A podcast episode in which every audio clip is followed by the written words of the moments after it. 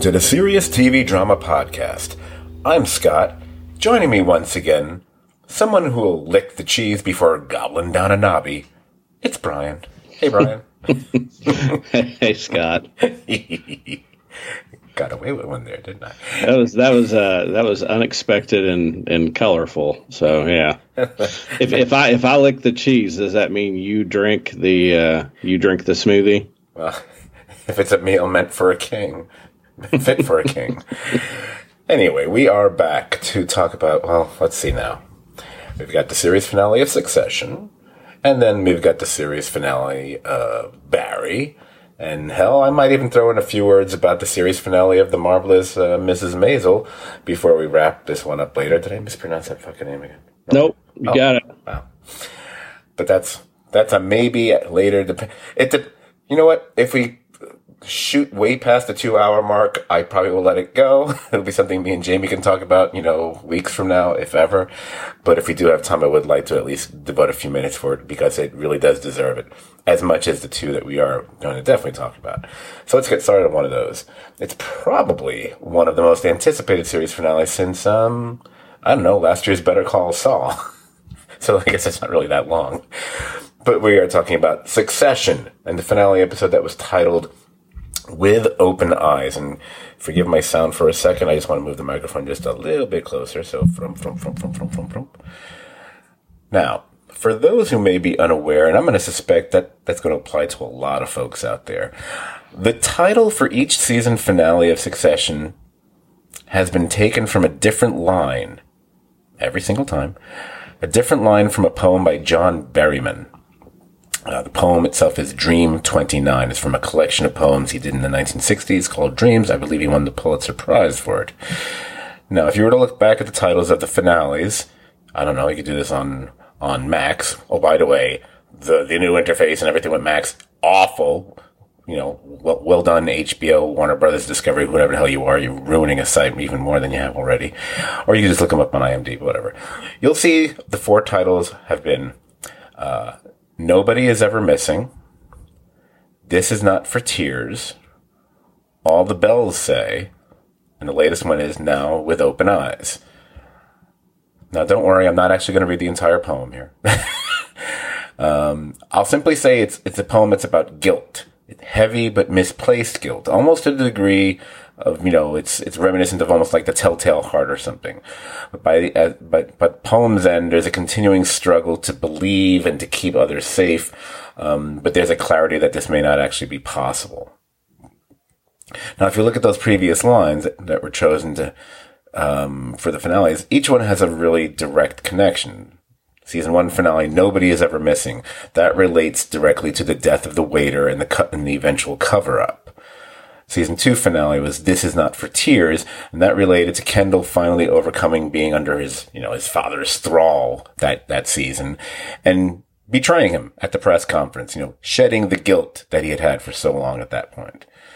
However, the season 3 finale, which we remember oh so well because it was so good, All the Bells Say, that relates to the events after Kendall has confessed to his siblings and they finally join forces. But as it reads in poem, because all these little bits of lines are all taken out of context, All the Bells Say, what comes right after, is too late. And this is all too late because Logan has already outfoxed them at the end with the revisions of the agreement with Caroline, not to mention the heads up that he had gotten from Tom.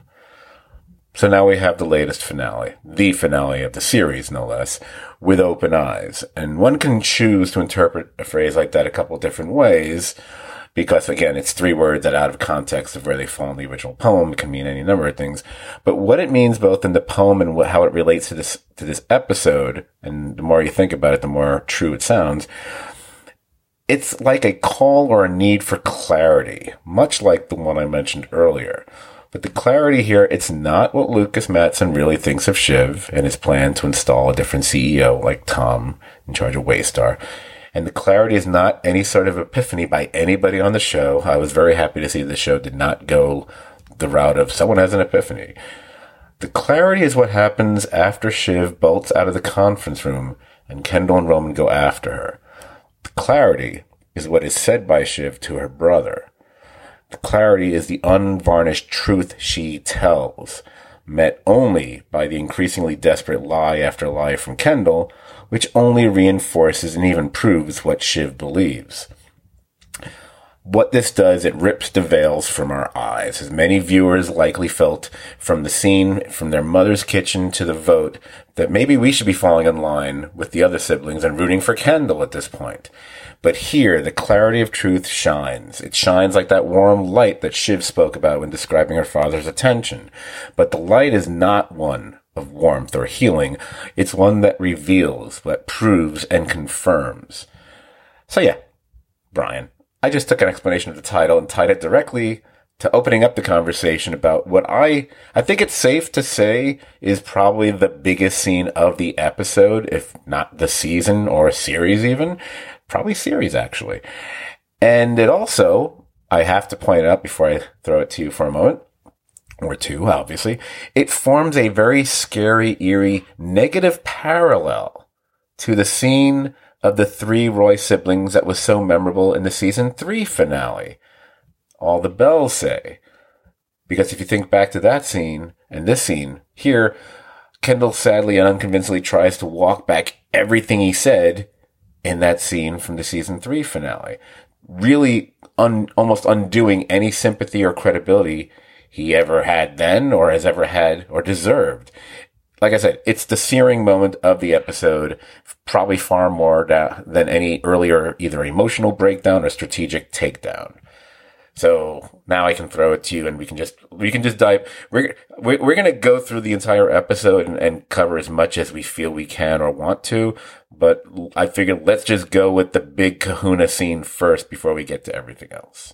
A few thoughts I had. Number one, it also is reminiscent of Kendall's failed board vote takeover, where I think Roman was crucial in not coming through for him then, earlier in the show. Kendall's not doing real good with the board. So we have that.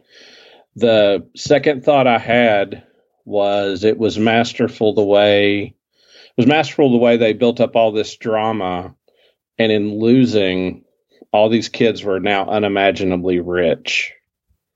That despite not having the company, they were going to be made incredibly wealthy by the sale. And, you know, their mother referenced, you know, maybe having a fresh start and getting rid of it when they were there with her.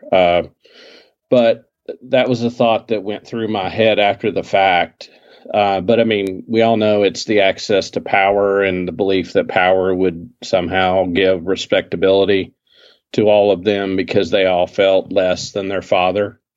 So there's that thought. And the final thing I'll say is that scene was intense. And it's funny that Kendall denies trying to kill someone and then attacks Roman because what Roman says. And I thought what Roman said about Kendall's kids had the authenticity of Logan's voice. And I wondered, the first question I have, do you think that Shiv was already on the fence? And when Roman paused in the boardroom, it gave her greater strength to think maybe she should take a moment and consider it? Or do you think she already had her mind made up?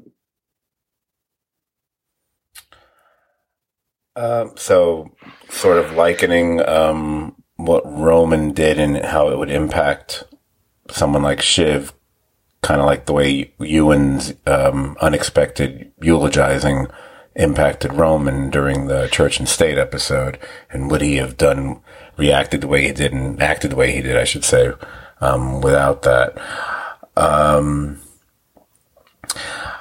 I think Shiv had been more on the fence and waffling about this than even Roman this entire time, because the real conflict was between her and Kendall, more than Roman. Roman kind of like spiked at one point and then fell again, but otherwise he was pretty much going to be in sync to whatever degree, reluctantly, but still in sync with Kendall. So even, and thus maybe even making up for the fact of how he didn't do that back in season one in that board vote that you referenced earlier. But did his hesitation give her more cause or pause to hesitate herself to the point where she actually had to get up and leave? I think it's possible. I think she wasn't prepared to pull the trigger, because it's kind of, it falls into the damned if you do, damned if you don't, especially since she knows it's not just voting against her brother and against her, and it's also the situation with Tom and how she would feel about supporting that, because that's not something that would have really been something she would have been in support of, obviously. So I think it had afforded her the moment to actually needing to leave, to get up and leave, and then we get the scene that we have here. Now I'm going to dive more into the scene because there's a lot of things here, a lot of things that are said, and the crux of what Shiv is saying is, I don't think you'd be good at it.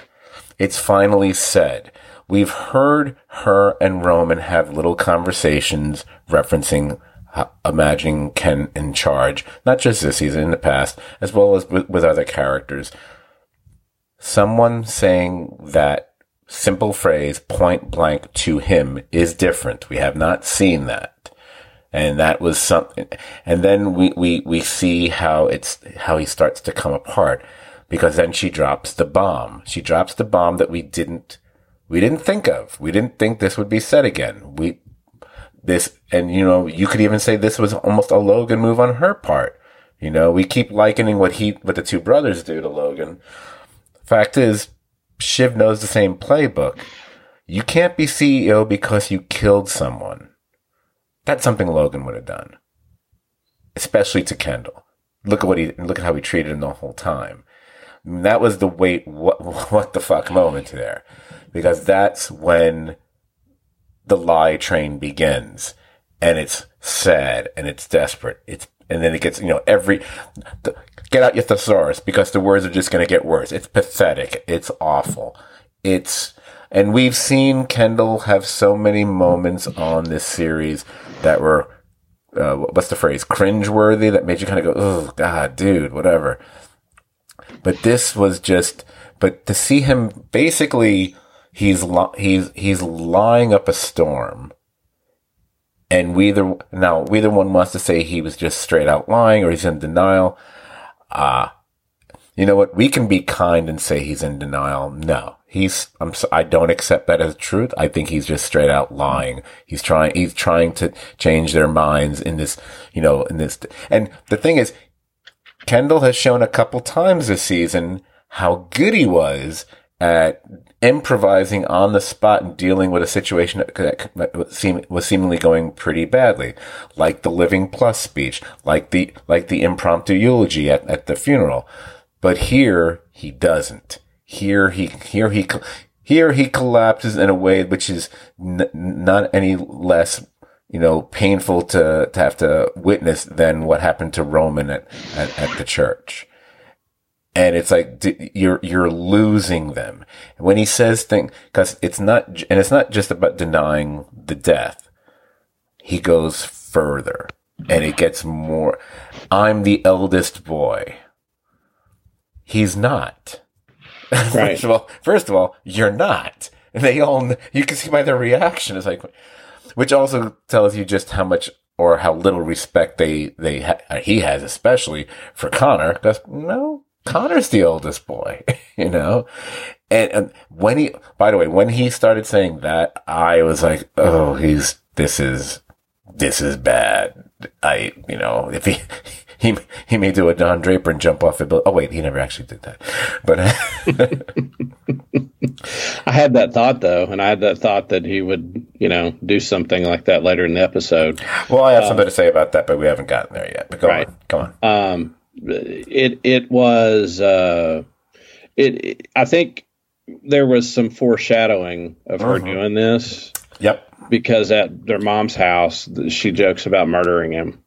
Yes. So in her mind, and she plays it off as a joke, but after you watch the episode, you see that she probably was already thinking about that.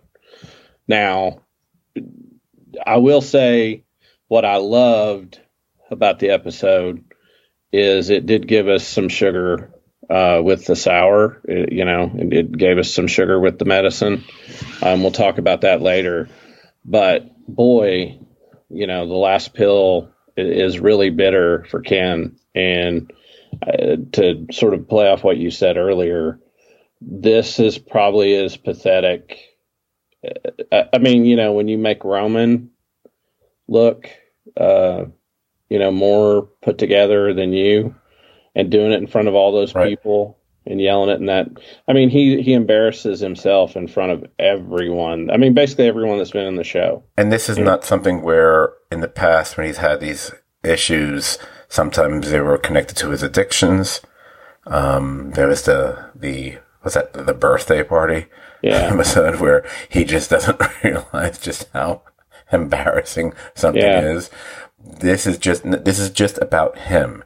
And there's something more I want to say about that, but it's more about later, and I want to save that for when we are finishing up the episode, but it's remained locked in my head. But here, even when you had referenced the eventual fight he has with Roman, because Roman brings up the situation with the kids, because he opens kind of the book of, the eldest boy silliness kind of leads to the idea of bloodlines, and Roman kind of takes that and goes running like, well, the only person here with the actual pure bloodlines beyond, themselves is going to be Shiv. And that's where we go into the fact that, his daughter is, I think we all know that the daughter is adopted because we've seen her, and she's obviously, unless I'm mistaken, I believe she's of a different race than either, Kendall or Rava. And I guess he makes a reference to the son, who I believe is he supposed to be somewhat autistic, I think, to a certain degree. There's an inference. They never actually. I think it's like he might be on the spectrum, or just the way when Logan's reading like the children's book, and you're still reading a book of this, whatever. But the implication that, not implication, says it. Roman says it, that was a child of Rava, and I think he says some filing cabinet guy. So I guess file cabinet. So perhaps there is some element of infidelity there. I don't know if that was ever referenced in an earlier season. I just don't remember. I don't have an encyclopedic knowledge of this show the way I do a few others that we've talked about over the years. But it's totally believable, especially if you're married to someone like Kendall, which has the fight. Oh, by the way, the fact that we get not one but two ridiculous awkward fights in this episode means they clearly went to the Walt and Jesse, two white guys who really don't know anything about fighting, although Greg has a nice reach on him. But I think the thing that really sums up the scene and the Roys is what Roman says at the end of it all, and he just says, he's talking about everything. He's talking about whether it's not just the situation, but everything regarding Waystar and ATN and the Roy family dynamics and what their father has wrought and done to them and where they are now. And he basically says, we're nothing. We're bullshit. You're bullshit. He's thinking about himself as well. And there's nothing to come back to from that. Kendall has no real response to that to kind of counter it.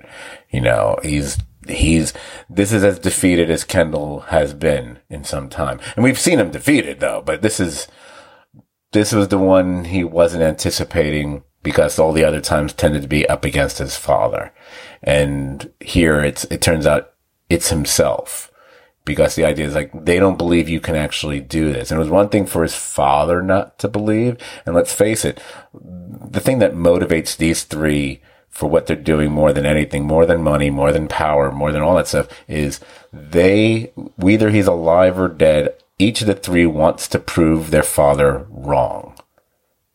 And that they can fill those shoes. Roman does it a few times, even in this very episode.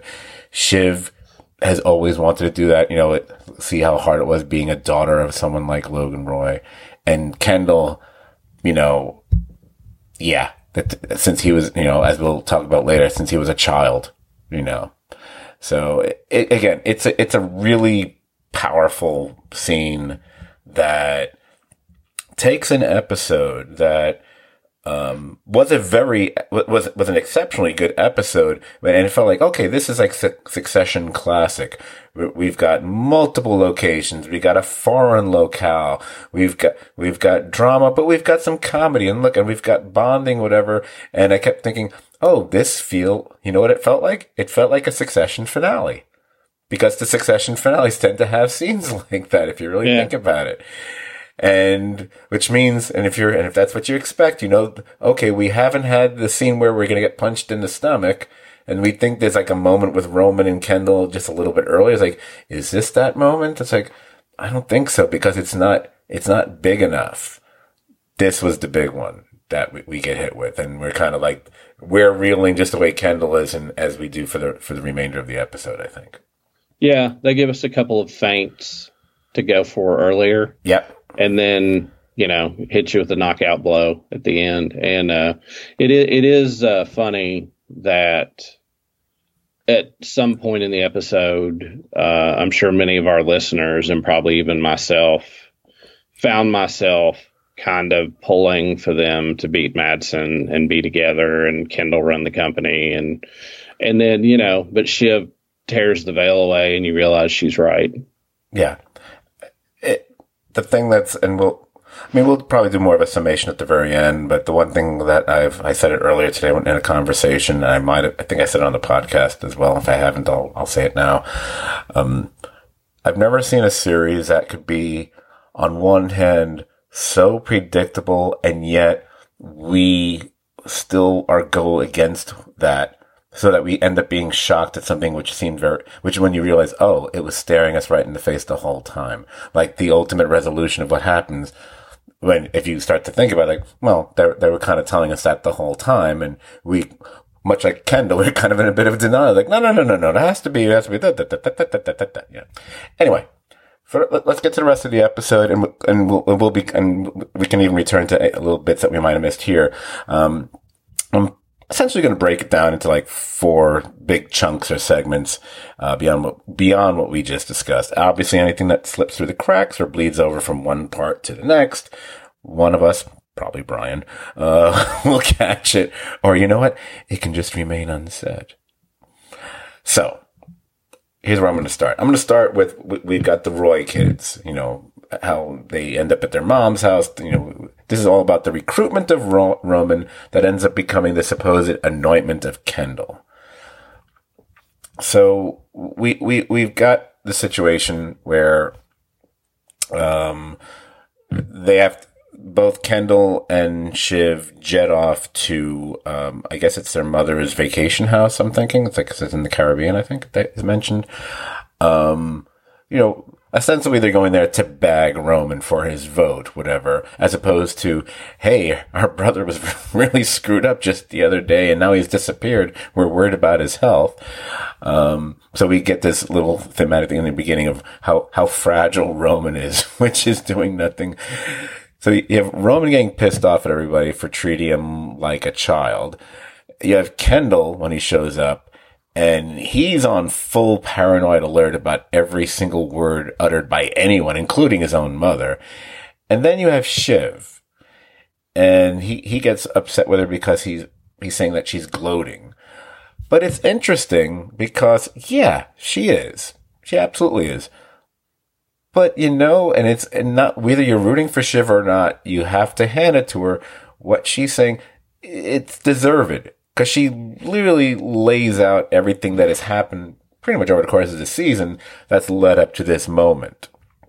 it's hard to deny. It's basically, it was, you know, it's as clear as the nose on your face. Yeah, they did treat her that way. And so they do, she does deserve to have her little victory dance, even though we'll soon see it's short-lived. Yeah, I found myself most compelled by the things Shiv said at the house in the Caribbean, and like the interaction with their mother. I like that we got to see her a final time. And again, you know, the one thing that did bind all these kids is they had two terrible parents. Even in this, you know, it struck me as ironic that Carolyn didn't want them to pressure Roman and try to get his vote, but she had people lined up for a pitch. Yeah. It's really kind of the fact that she clearly is aware of what's going on in their lives and what's at stake here, and continually minimizes it. It on one hand, it's understandable that she feels that maybe it'll be best for them not to be part of that business anymore, as you had mentioned earlier. But I don't know how much I'm feeling the true maternal love here, and I. Granted, they may not be the most deserving of such affection either, you know. But during all this, so I'm gonna throw in a little thing, just which is a nice little kind of element that kind of impacts everything with them.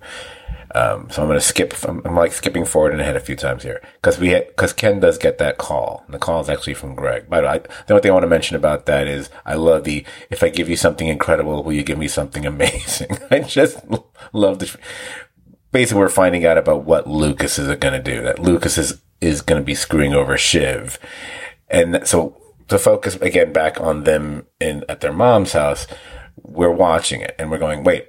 Is this going to bind the three together again? Are we ending the season kind of like the way we started the season? Oh, are they joining forces? And then they have the, I don't know if it's a debate exactly, because they realize they're going to need one voice, one person. They even make a call to the dude who's his assistant, who crunches numbers and figures things out. I love how they all say the guy's awful, the guy's awful. Okay, get him on the phone. Yeah, it's perfect Succession, whatever. But it's the conversation about who it should be and how each one of them has a promise on the record from their father at one point in their lives. And so it's kind of interesting to contrast the three quote unquote promises they got. And of course, we always have the gag of, well, did anyone see this? Was this, if it's not on video or tape and the pictures, or it didn't happen, as they say. Right. Well, I mean, you know, look at all the women in Roman's life. In Logan's life, he made a lot of promises that he never intended to keep. Right. I mean, and it's fun because some of this we already know ourselves.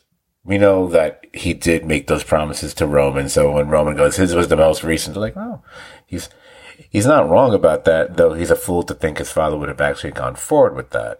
We know we spent most of a season with the promises that he had given to Shiv, but then never made good on or even acknowledged. And by the way, if anyone hasn't noticed that the way Logan went about what he said to her initially, and then from that point on, and not seen it be eerily similar to the way Lukas is kind of kept sidestepping, really out and out saying that she is going to be the CEO.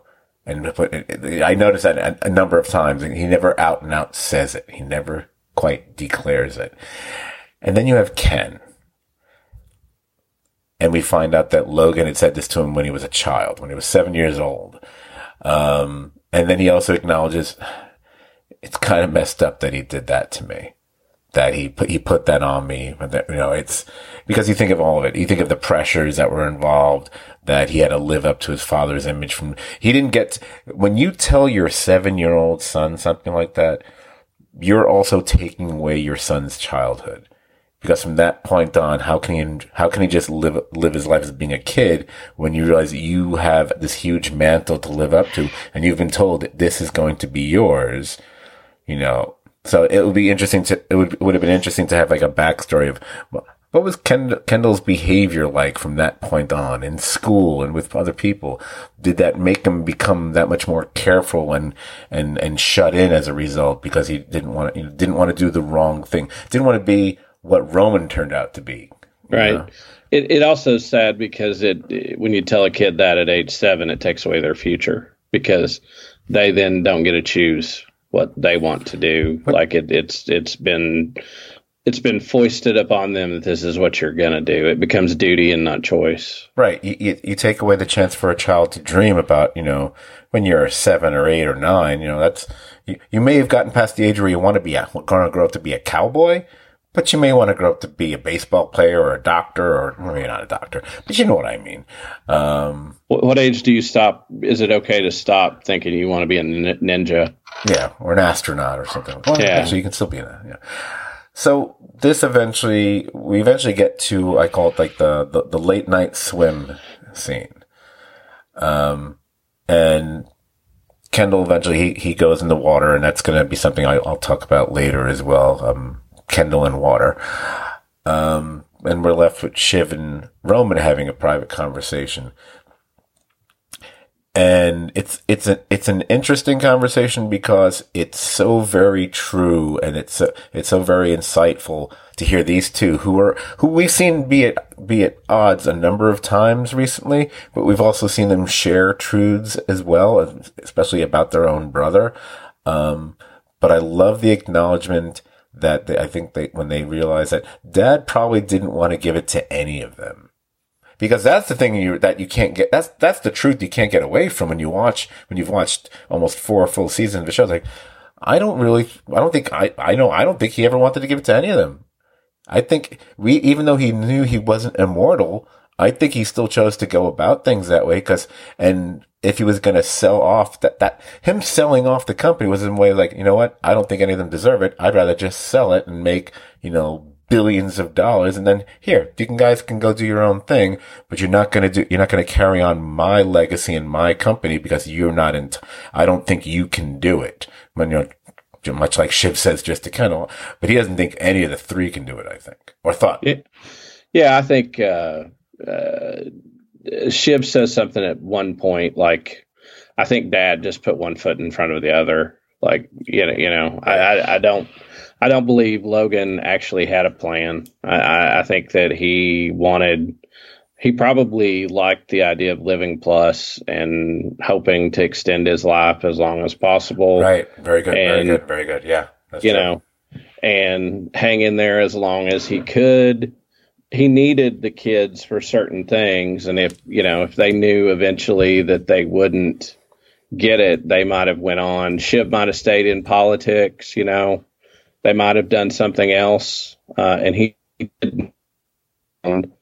Not for business. I mean, as we learned, the birthday party, he did want him around, whether it was to emotionally beat on him or just have him there because they're family.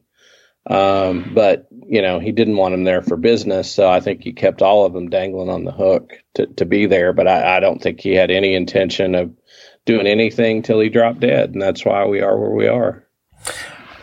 I think the character has said, as well as even the actor and Brian Cox in interviews I remember from way back, that Logan's problem, at least in Logan's mind, was the fact that he did love his children.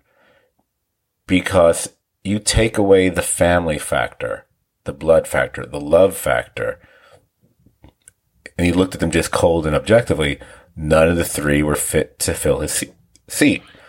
And, right. and a decision would have been made some time ago to just remove them from even the thought of it. Either he would have installed someone else, or he would have sold the company, which is what he ended up planning to do. It's the fact of who they were and what they were to him is what made everything so complicated, and that's what made everything all the problems for him. And that's when he had moments like when he wished he could have had them at the birthday party, regardless of the fact that 90% of the time he treats them like crap, but it's that 10% that he thinks about. It's that 10% of that. It's letting the sun shine on them, like Shiv says it's a mostly dark room, but there is that one sliver of light kind of a thing. I want to go to what you, because you had mentioned something, and it's funny because I see my notes had the word foreshadowing, so yeah, you got me on that one. When they start talking about the idea of murdering Kendall, the best, and that's totally foreshadowing about the what happens in the little conference room later on, but the best part about the scene is that we get both. Is her name Sarah? Is it Shook or Snook? I always forget a lot. Snook, I think. I think it's Snook. And Kieran Culkin, both doing impressions of Kendall. Amazing.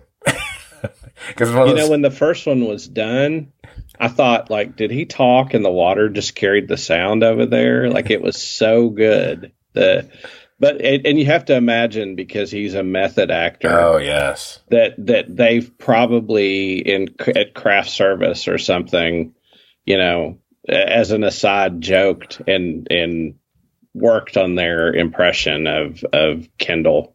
Oh, absolutely. Which then, obviously they swim out to anoint him, but they have to go back and they have to have a meal fit for a king. I love the singing of Fit for a King. Yeah. It's a nice, joyous, happy scene with them. We've gotten a couple of them over the years, not often. I love how they even make a big deal about when he's still on the little craft at sea, getting him to smile, because we don't see Kendall smiling is a rarity on this show. It's like, there's those teeth, there they are. But the everything from the building of the smoothie that you're referring to Caroline, popping into the kitchen and whining about them, keeping Peter up and don't touch Peter's cheese, which then leads to the licking of the cheese moment, which is unbelievable. There's a scene when Roman is vamping about the cheese that in the background, Shiv, I'm sure the actress, I don't think it was acting. I think that, like, probably that take right shortly after that she broke, because absolutely. It was the delight on their faces at being so absurdist in that moment was what was. And I think in that moment, it's the first time. I mean, you think about it in a kitchen, like looking in the fridge. This is the first time that we have a glimpse into what their childhood was like. Like, this is them reverting in, like, a parent's house in the kitchen, looking for food, acting like siblings, coming in after being out at a bar or coming in late, mom and dad in bed and grabbing a sandwich and joking around. And it's the most family thing that maybe we've ever seen. Oh yeah, all was missing was an 80s song playing in the background. It could have been a scene from a movie from the 80s, quite frankly. And of course, Kendall does drink the concoction until he's crowned with it. I was like, oh, it's like Game of Thrones. And of course, Jeremy Strong, being the method actor he is, I believe he actually did drink the concoction, which was supposedly comprised of some rather odd materials. I was informed of that earlier today. Okay, so I'm gonna move to what I call the next segment, even though, again, things overlap. There are things that we didn't mention that will be mentioned shortly, so don't worry, we didn't skip certain things. There's one big thing we skipped that wasn't part of that, because segment 2, I call it. It's where we go from Tom being shit-can candidate number 1 to his possible ascension to the throne, and that little Judas of his who only learned from the best, which would be Greg. So, as we're shifting to Tom, now we need, as I just said, we need to head back to a couple key moments that we didn't touch on before. Number 1, there's the scene where Shiv is discussing and describing Tom, and that early scene with Lukas. And when you watch that scene, how, in many ways, she's pretty much unintentionally selling Lukas on the idea of Tom being the man for the job, but not for the ATN job, for the CEO slot, because she pretty much lays it out that he's a yes man who will do the overlord's bidding and will, in her words, and this is probably the words that stuck more than anything, suck the biggest dick in the room. And if you're watching Lukas's reaction during that entire scene, if the idea of Tom being the CEO had only been a vague thought, if any, before that, it became the thought there. And I was watching that because I did rewatch most of the episode. I think there's one part I hazed. I had to do something during, but I watched like 95% of the episode over again. And I was watching his reactions, like, oh, that's really smart. I wonder if I picked up on that when I was watching it initially. So again, and it's interesting because then when we know what's going to eventually happen, Shiv bears, I can't say she bears total responsibility. That would be a bit much, but she bears some of it. I think she bears some of it. Yeah, but unwittingly, I think she's plugging him for ATN. But what he hears is the possibility of something more. And the most telling thing he said, and he says it about Shiv, but it really applies to Tom because it's anybody to be the CEO. Is he basically says she has a lot of ideas. I don't need ideas. I have the ideas. Right. Tom doesn't have an idea. Like he just does what he's told, and that's what Lukas wants. Shiv, but I blame. I think Shiv deserves blame. Yes, unintentional. It wasn't. She didn't go out of her way to be callous about the possibility of him taking that position. But she's going out of her way to be callous about Tom as a person, about this person that she's about to have a child with and is still technically married to and is going to shortly have a conversation where she is considering some form of reconciliation, but not much differently than how she spoke about him at the party. She's, she's beyond damning with faint praise here. Oh yeah. If he had been privy to what was said here, he could just as likely tell her, yes, I'm gloating and I have every right to because of the way she talked about him and treated him. Right. And so let's take that right to that Shiv and Tom conversation, which, as I said, I guess you can call it Shiv's attempt for a reconciliation of convenience.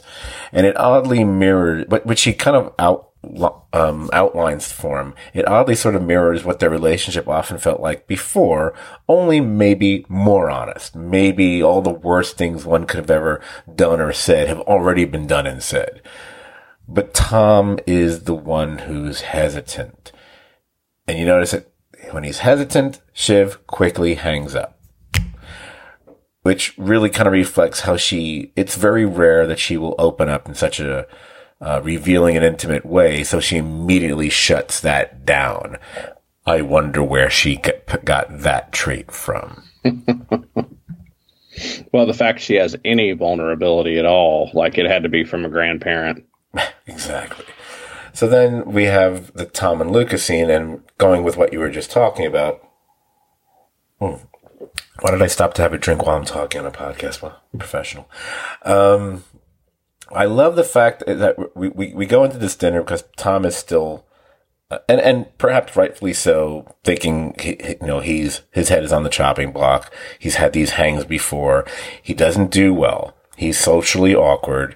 He will often. It's not that he says the wrong thing, but it's just he's not great at carrying a conversation on his own, and he's constantly trying to always please, but he never comes up with anything to really make that connection. But I love when he realizes that this dinner, this meeting, this food, it's going in a different direction than he anticipated. Until what you say about, when it's revealed that he's actually being considered for the CEO job, and in fact, it could very well be his. Again, this thing's Tom deserves credit for.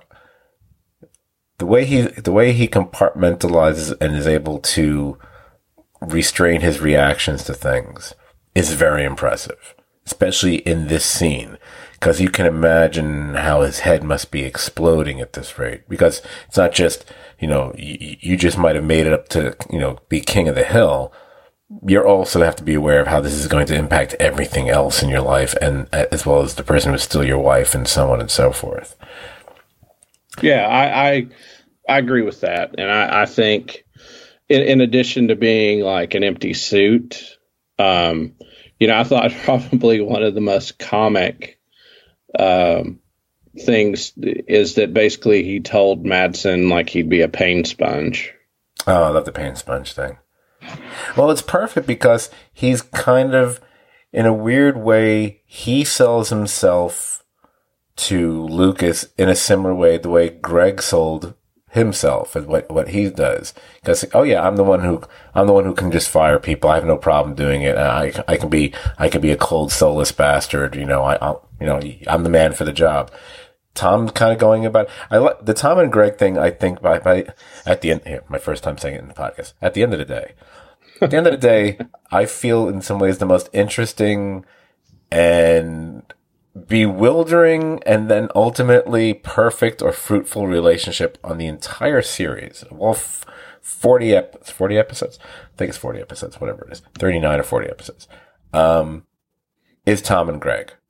I think Tom and Greg is just, it's the most fascinating relationship because there's a weird codependency there. There's definitely an element of abuse there, but it's kind of like, it's like that little bird that picks out the things out of the crocodile's teeth kind of thing. That's Greg. It's just, and the fact that, again, got to give Greg credit to some degree. For someone that we thought was such a, babe in the wilderness boo when this whole thing started, now obviously we've seen him do things over the last four seasons that have proved otherwise, everything from keeping the documents to different things he says, whatever.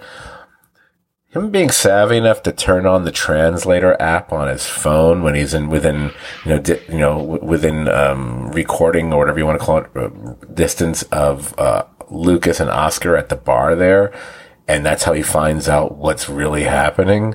And that's what leads to that call he makes to Kendall that we referred to earlier. I was like going, oh. And the moment he makes that call, I was like going, oh, you're Tom. You've just done a Tom. This is Tom calling Logan and letting him and giving him the heads up about what's going on with the kids and what they're about to do. This is exactly what Greg, even wanting the promises of, if I give you something, will you give me something? I don't know if that's what Tom said. We'll never. One of my regrets is we'll never know how that call went. I would have loved. I wish there was a deleted scene or just shoot it just for us to see. I'd love to have seen that scene of how Tom approached Logan about all this. Yeah, it would be pretty great. And Greg's savvy. Greg really found a way this season to play both sides, but to do so with greater intellectual maturity. And he was still Greg and still made some missteps, but you see growth in his character. The quad guy stuff and being open about that kind of didn't help him really. Well, it is. He kind of veers back and forth because he does, but Tom is just as awkward. Yeah, I guess, but Tom, maybe, you know what? Yeah, I'll say yes, because I was about to say Tom is taken more seriously. Like, no, he's not, which is actually, but by the end of the day, he's still, the dry cleaner, as, Roman seems to refer to him all the time, is the guy who ends up in the chair, not one of them. I want to bounce over to another Shiv and Tom moment, which happens later on, just to focus on their scene. This is when we get Shiv being hit with the realization that Lukas is picking Tom. Hey, look what they just did. They did another major reveal about something involving Shiv with another character here. It's with her and Tom. Last time it was like her and her mother, where what's being revealed is never said, but it's figured out. Like, she never tells her mother that she's pregnant or in any way, shape, or form, but she figures it out. Tom doesn't tell her right off that he's the CEO. She just is staring at him and realizes. And then here we go again. It's betrayal time. And you're thinking in this scene, are we blowing up what they had talked about earlier? Even though he was the hesitant one because, he still has, his issues and misgivings about the whole thing. But now she's back to throwing out phrases like you said, like you're an empty suit or and right off calling him a motherfucker or whatever. It was just like, oh, like the most tumultuous relationship over the last season, this entire season, quite frankly. And then, of course, shortly after that, because she meant the reveal of Greg is the source that Tom confronts him, and they have that slap fight in the bathroom. It's I love that you can have something which is kind of, I can't decide if that was more comedic or dramatic when it happened. Except take your pick. Yeah, although Greg fights back, and I don't, yes. Season one Greg would not have fought back. Yes, Greg fights back, and a part of me wanted him to pummel Tom, but you know, I mean, they all bear their share of guilt. But the funny thing is, when it's done, you know, everybody straightens up and composes themselves and walks outside the door like nothing happened. Right. Just like when Kendall has to leave, you know, the boardroom, it's compose yourself, straighten your suit, and walk out like nothing happened. Maybe. We'll get to that later. I have thoughts. So, since both these last things I just mentioned were all taking place during the scene at what used to be their father's home, and now it's Connor and Willa's place. So let's get to this, because I think some of the fun and emotional stuff, in a positive way, resides in this little stretch of the episode. You know, everything from the stickers to that video, and once again, as I pointed out in a previous podcast, how once again we get away with a flashback that isn't a flashback on Succession. So when we open with that scene, I love how they all go along with Connor's rather elaborate and yet somewhat sensible sticker system of people declaring which of Logan's possessions that they want in the house. But one of the things I really love, and that happens during this scene, or like at least moments later, Shiv points something out to Willa, because Willa and Connor lay out their plans. Now I guess he's going with the ambassadorship to Slovenia, but she's going to stay here. She's eventually going to start having rehearsals for a play she's working on, you know, over the next several months, whatever. So they're going to have this long distance relationship, even though they've only been married for a couple weeks. Shiv drops the little bit of info that, you know, hey, there's that legal fight that's actually going on in Wisconsin right now. And I guess it's at least 50-50. I don't know if they say what the likelihood is. There's a good chance those results are going to get thrown out, which also would mean that Mencken may not end up being president after all, which is actually, if there was the biggest question after the series is over is, hey, I kind of wonder if Mencken actually got elected or not, because that seems to be questionable right now. I think that's actually more of a question than what happens to each of the characters, because I think we can all theorize and imagine what happens to each one of them. But I just love, because all these plans involving Connor going to Slovenia may all go bye-bye, and you see Willa's face, and like, again, I love it. It's like, yeah, that marriage wasn't built on love, and even though they had those conversations, I think she felt, there's enough here, but I'm going to have so much time to whatever, and all this. It's like, oh, wait, it's just going to be us in this house? Yeah, even as big as it is, it's not big enough. No. Although I do love that she's going to get this big cow print couch.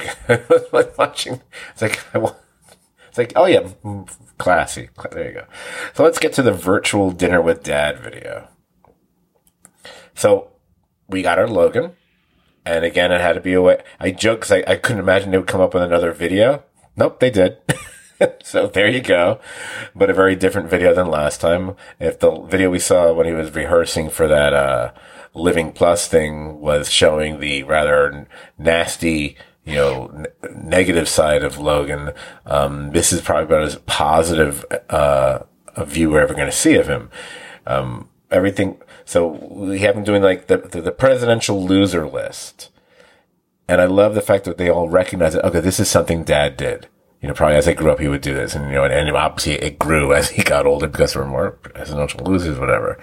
And and I love that there's a rhyming pattern to it. It's really, it's a lot of fun to watch. And because I remember going, oh, okay. Oh, Clinton, you know, not the worst. Yeah. Yeah, it's like a whole poem.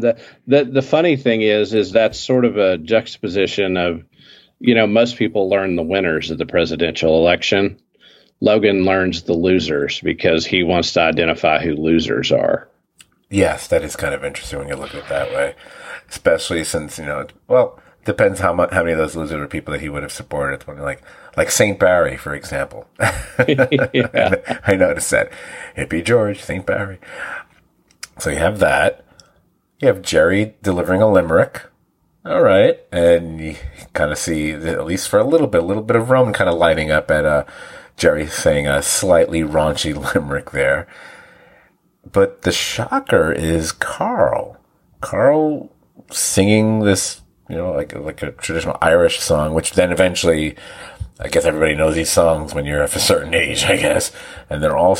And it's actually, the whole thing is really quite moving. And I guess what's really moving about it is that they're watching their father perhaps one last time in a rare, happy, positive light. And that's what's really striking about the video. And, you know, if you're an old softy like this dude over here with the thumbs pointing at his fat face, I got a little teary during it. I'll bet.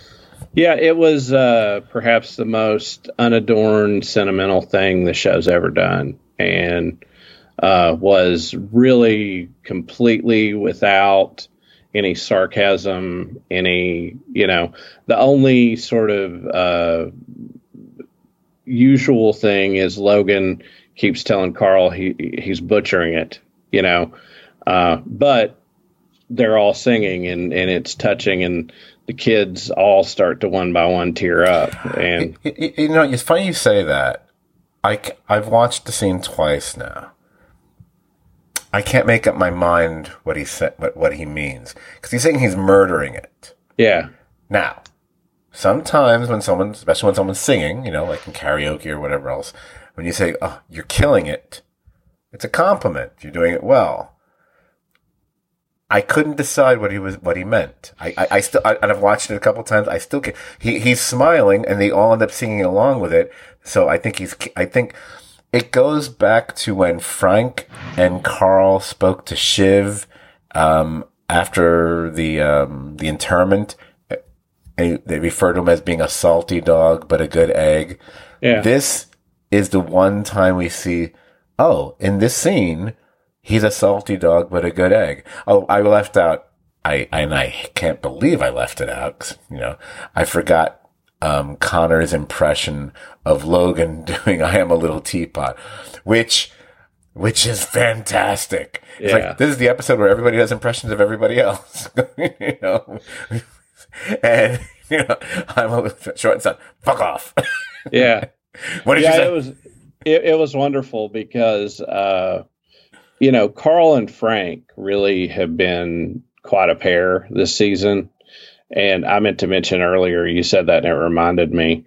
I liked when Tom rose to prominence, they look at each other and one of them says, "We should have killed him in the bassinet," or "We should have murdered him in the..." Should have slit his throat in the crib. That's what. Yeah, it's at the end of the episode. Yeah.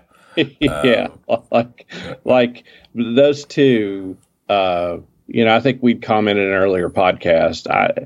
I think Frank really, of all of them, probably was the closest to family that worked for him. But that inner circle group was sort of a family to Logan in a weird way. Yeah. Actually, we're kind of up to it right now. So like we can go there right now, because we are really, I think we're really going to get to the fourth segment, which I call the vote and the aftermath, which was the before and after the scene that we talked about earlier. What we're talking about right now is the after, which is fine. But I'm going to tie them together with Frank.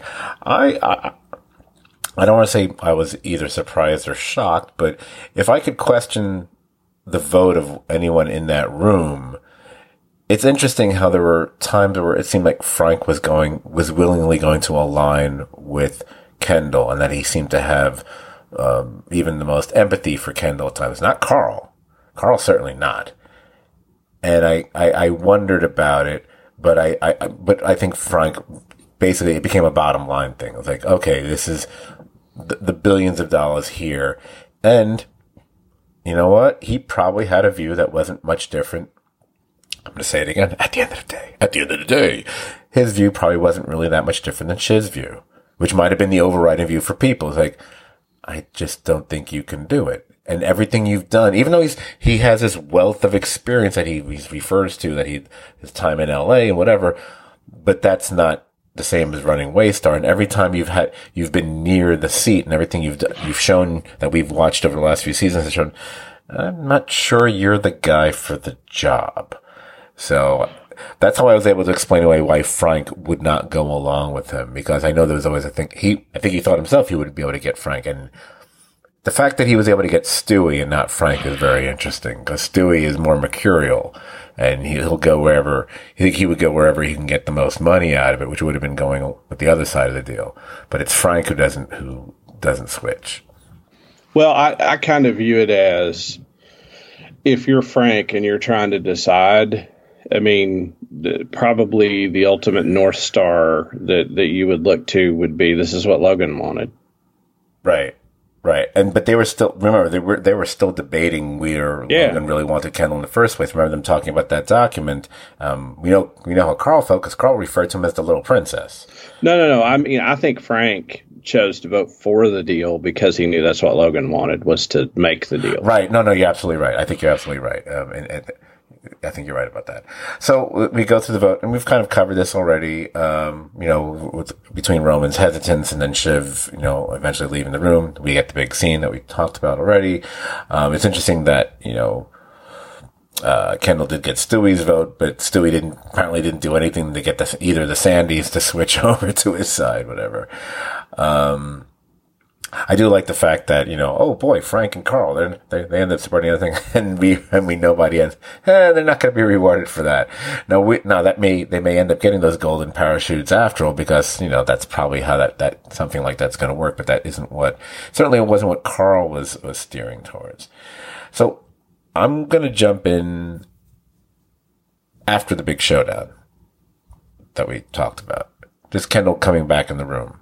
But when he comes back in the room, it's just, the fact that he doesn't even perceive, because if you look, if I'm not mistaken, when he comes back in the room, I think, I might be wrong, and if I am, I apologize. I think the only people left in the room were the people who voted against him. Because there's only like six people in the room. And I think they're the people I could be wrong about that. I might be wrong about it. I don't recall, but I mean, I knew Shiv wasn't there anymore, so it's over. But several people weren't there, so I think. But again, but the fact is, only half the room is there. Whether it turns out I might be wrong, so don't hold me to it. But the fact that Kendall isn't even perceiving the situation, that he's trying to adjourn the vote, like, no, half the room is gone already. This has already happened. But there's something I want to point out. Now, they've made a lot on this show from the very first scene, pretty much, to now, of we get scenes of Kendall coming and going. And it's always reflective of his position and where he is, whether you want to say power-wise, or even how he feels about himself-wise, or whatever, however you want to look at it.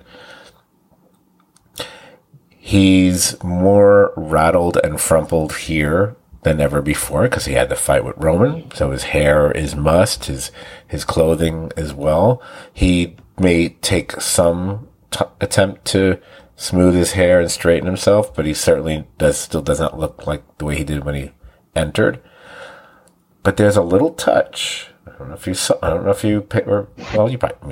way you couldn't see it, but I don't know if it clicked with people as much as it did with me, because me so smart. He's leaving.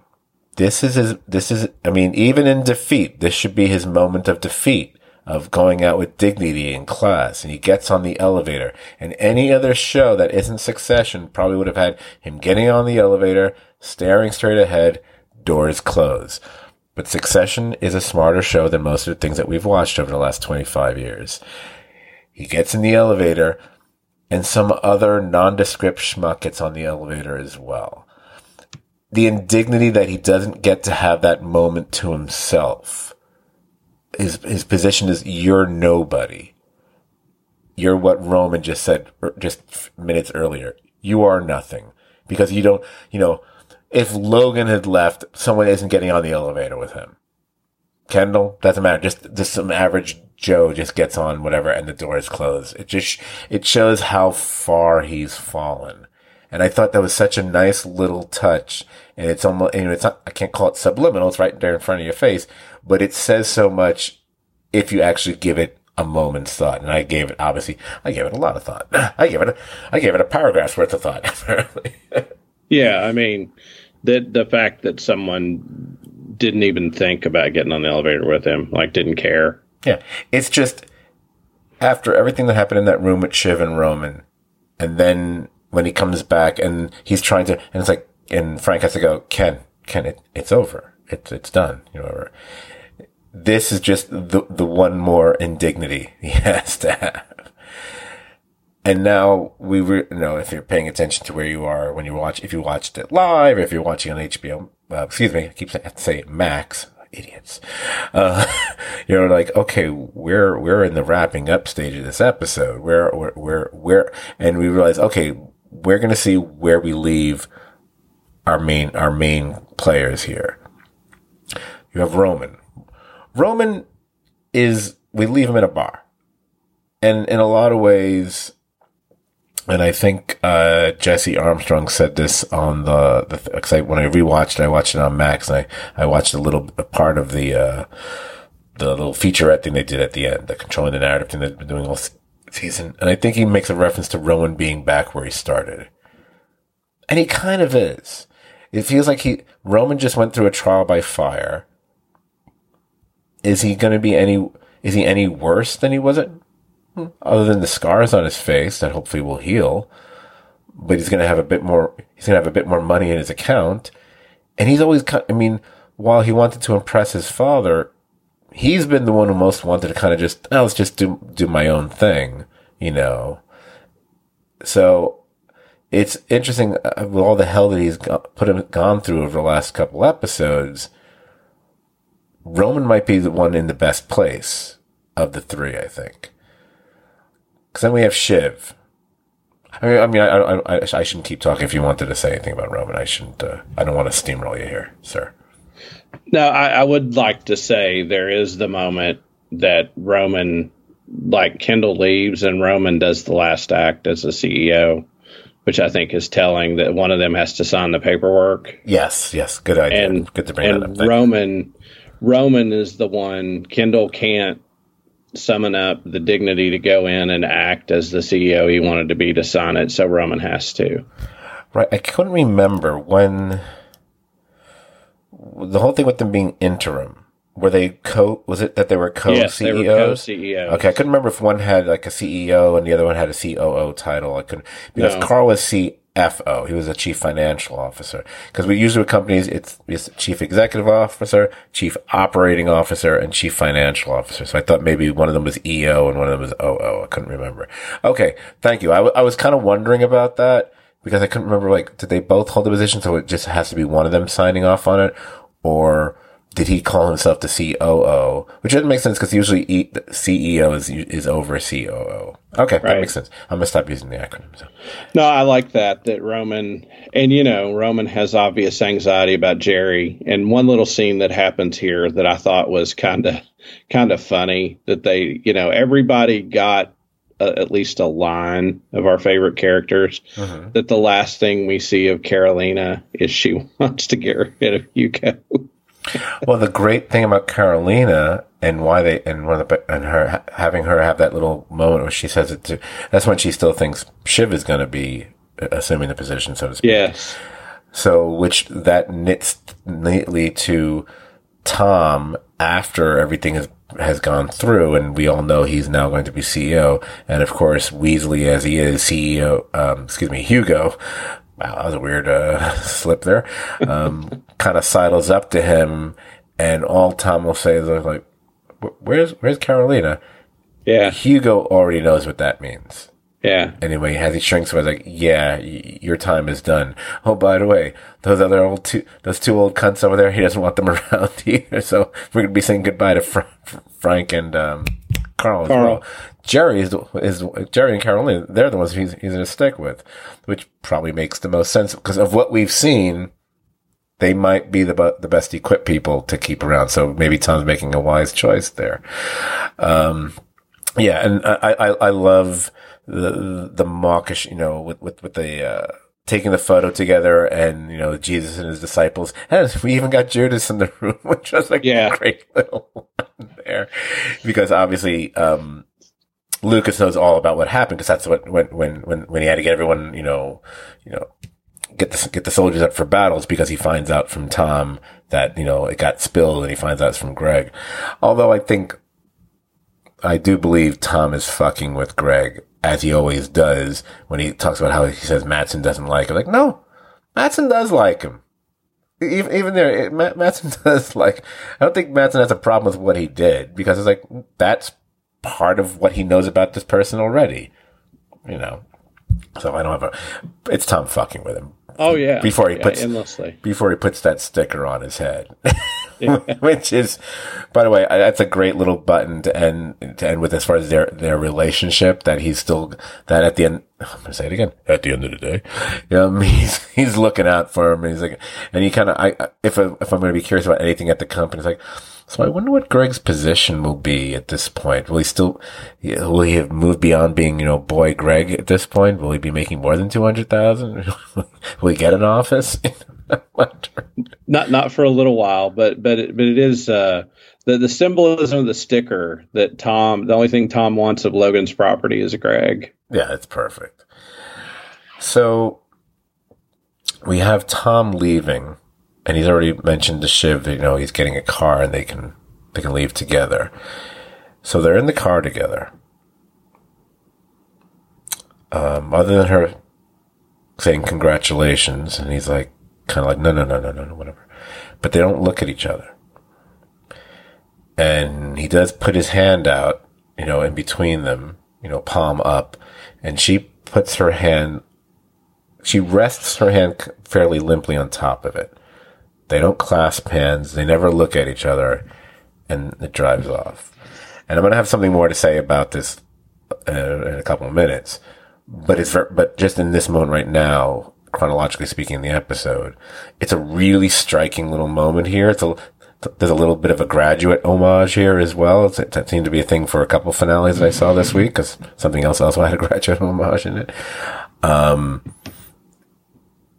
Everything we've seen these two go through for this season, and where they are here, and what I love about the performances, especially with these two, especially with her here, you can imagine all the things that are going on behind her eyes, and because she ultimately, we go from the beginning of the episode where I said that her words were, if they didn't directly lead to Tom being picked for CEO, they played a pretty hefty part, to the end where her vote is what puts him in the seat. And she did that, even though it was probably, in some ways, it wasn't what she would want. And how did she see her future from this point on?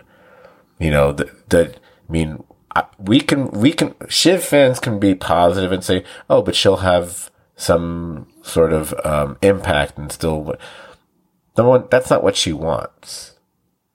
She doesn't want to be Hillary to Bill here. That's not what she wants. And also, as you said earlier, Lucas doesn't want a guy with ideas, and Lucas will know if anything's coming from Shiv. He's dealt with her, so that pretty much cuts her off at the knees as far as her trying to have any influence here on the actual CEO, Tom. So it boxes Shiv in a really odd position. And you combine all that with the fact, and she's pregnant. So I think it leaves her in a pretty bad spot myself. I think she's in a terrible spot, but the one thing about Tom is, until he went to Logan, at the end of last season, he's the only man that wanted her. You know, he wanted more of her than she would give, and all the other men told her they wanted her but really didn't. Right. Okay. I can see that. I mean, it's interesting how we've seen Tom perhaps more than other characters, at least this season, and last season too, actually. He has these massive moments of sincerity with her, which is something maybe they all could use in their lives, you know, someone who's actually straight up honest with them, but not in a damning way the way their father, or belittling the way their father was. So then we get to the tragic story, and you can, although I'm probably going to contradict this in a couple minutes, but before I get to that eventual contradiction, the main tragic thread of Succession from the very beginning to the very end has been Kendall's story more than any of the other siblings or Logan himself. And because this is the person whose life was built around the ascension to that throne, as we saw in the very beginning of the series. So here we are with him, and he's walking alone, although he's actually being watched over by Colin, the dude he had hired back, whatever. And we see him, he's walking through a park. He's semi-metaphorically, because there's barriers and a gate. I mean, not a gate, fence, whatever. But he's walking to the water's edge. And it's the elemental water that I think has followed Kendall from the very first season. The water where we saw the death of a waiter, all the way to the swim that he had in this episode. And we've seen him walk or stare at the water there was an episode earlier this season where he has that moment to himself, whatever. Everything seems to come back to that. The fact that he finds out about the death of his father on a boat is not to be dismissed either. The fact that there's that scene between him and his siblings in an earlier season finale where they're all kind of, you know, commiserating with each other, and it's on a dock with a boat there. There seems to be a water theme with him all the time. And I think with the water, and really it's tracing back mainly to the death of the waiter, the water is a reminder of, it's the finality of death, a reminder of mortality, and it's about the guilt that he has, that kind of courses through his veins, just like all those addictions that he's had. And quite frankly, if Colin's not standing there, and then the very last shot, we see Kendall in profile staring out the water, but we also see Colin standing right in the background, kind of out of focus, but he's being watched over. Colin's not there. He might be jumping in or jumping off, quite frankly, because Roman can start over. Roman's back where, like we said, he's back at the starting line. He can, he can do everything, and he's got billions of dollars on top of it. Shiv is boxed in, but Shiv can find other purpose in her life, you know. And the fact she isn't expectant. I mean, I don't want to reduce it to motherhood, but she is an expectant mother. That is, if you have something, quote unquote, to look forward to, you do have that, and she does have her political connection. She can go back there and do that. This is all that Kendall's life has been about. And now it's been taken away from him for good. Could he start another business? Of course he could. Is it likely to do well? There haven't been great indications that he would be successful in anything. What? Because he can pile a lot of phrases really fast together? That's not really proof of being a great businessman. So, he could be the next Eric Trump. I don't know. So it's. I think, and again, I talked about the show being, it's incredibly predictable, but we just don't think about it until it happens. And it's like, oh, of course that is out. Of course it has to end with Kendall being at the lowest low, because there's been nothing that's happened that's would make us think he should end up on top. So shame on me, shame on all of us for anyone else thinking, no, Kendall's gonna, no, he. You realize at a certain point in the episode, no, he's the least likely person to end up in that chair. You know. Well, I have two things to say about the water.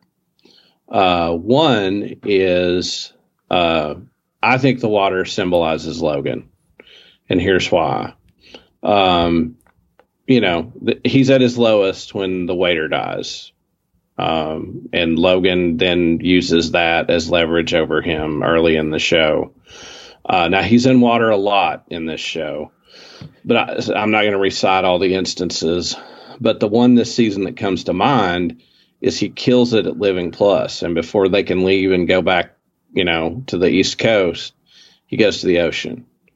And it's him connecting triumphantly, you know, in the water, floating in the water, having just realized one of his dad's final projects. And it's a happy moment. And then at the end, it's him looking at the raging ocean that was his dad and how, you know, the water and all it symbolizes is him and his dad. And that's what I think it represents to him. And I almost wonder the way they framed it and did it, if like he'll ever get in the water again. Like the way he looks at the ocean, he's not only forlorning, you know, what he's lost, but sees like he's cut off from ever being, you know, his dad and recreating his dad. And he's, you know, if the ocean symbolizes his dad, there's a barrier there between him and his dad that he can't navigate. And people will make sure he can't navigate, like Colin. And the one thing I did want to say, they did shoot him from behind. But unlike the beginning of the credits, they shot him directly from behind and spun around to show him. And he was completely defeated and beaten. You know, that if you look at that shot, it's pretty much the framing of the opening credits. So I'll go along with you on that one.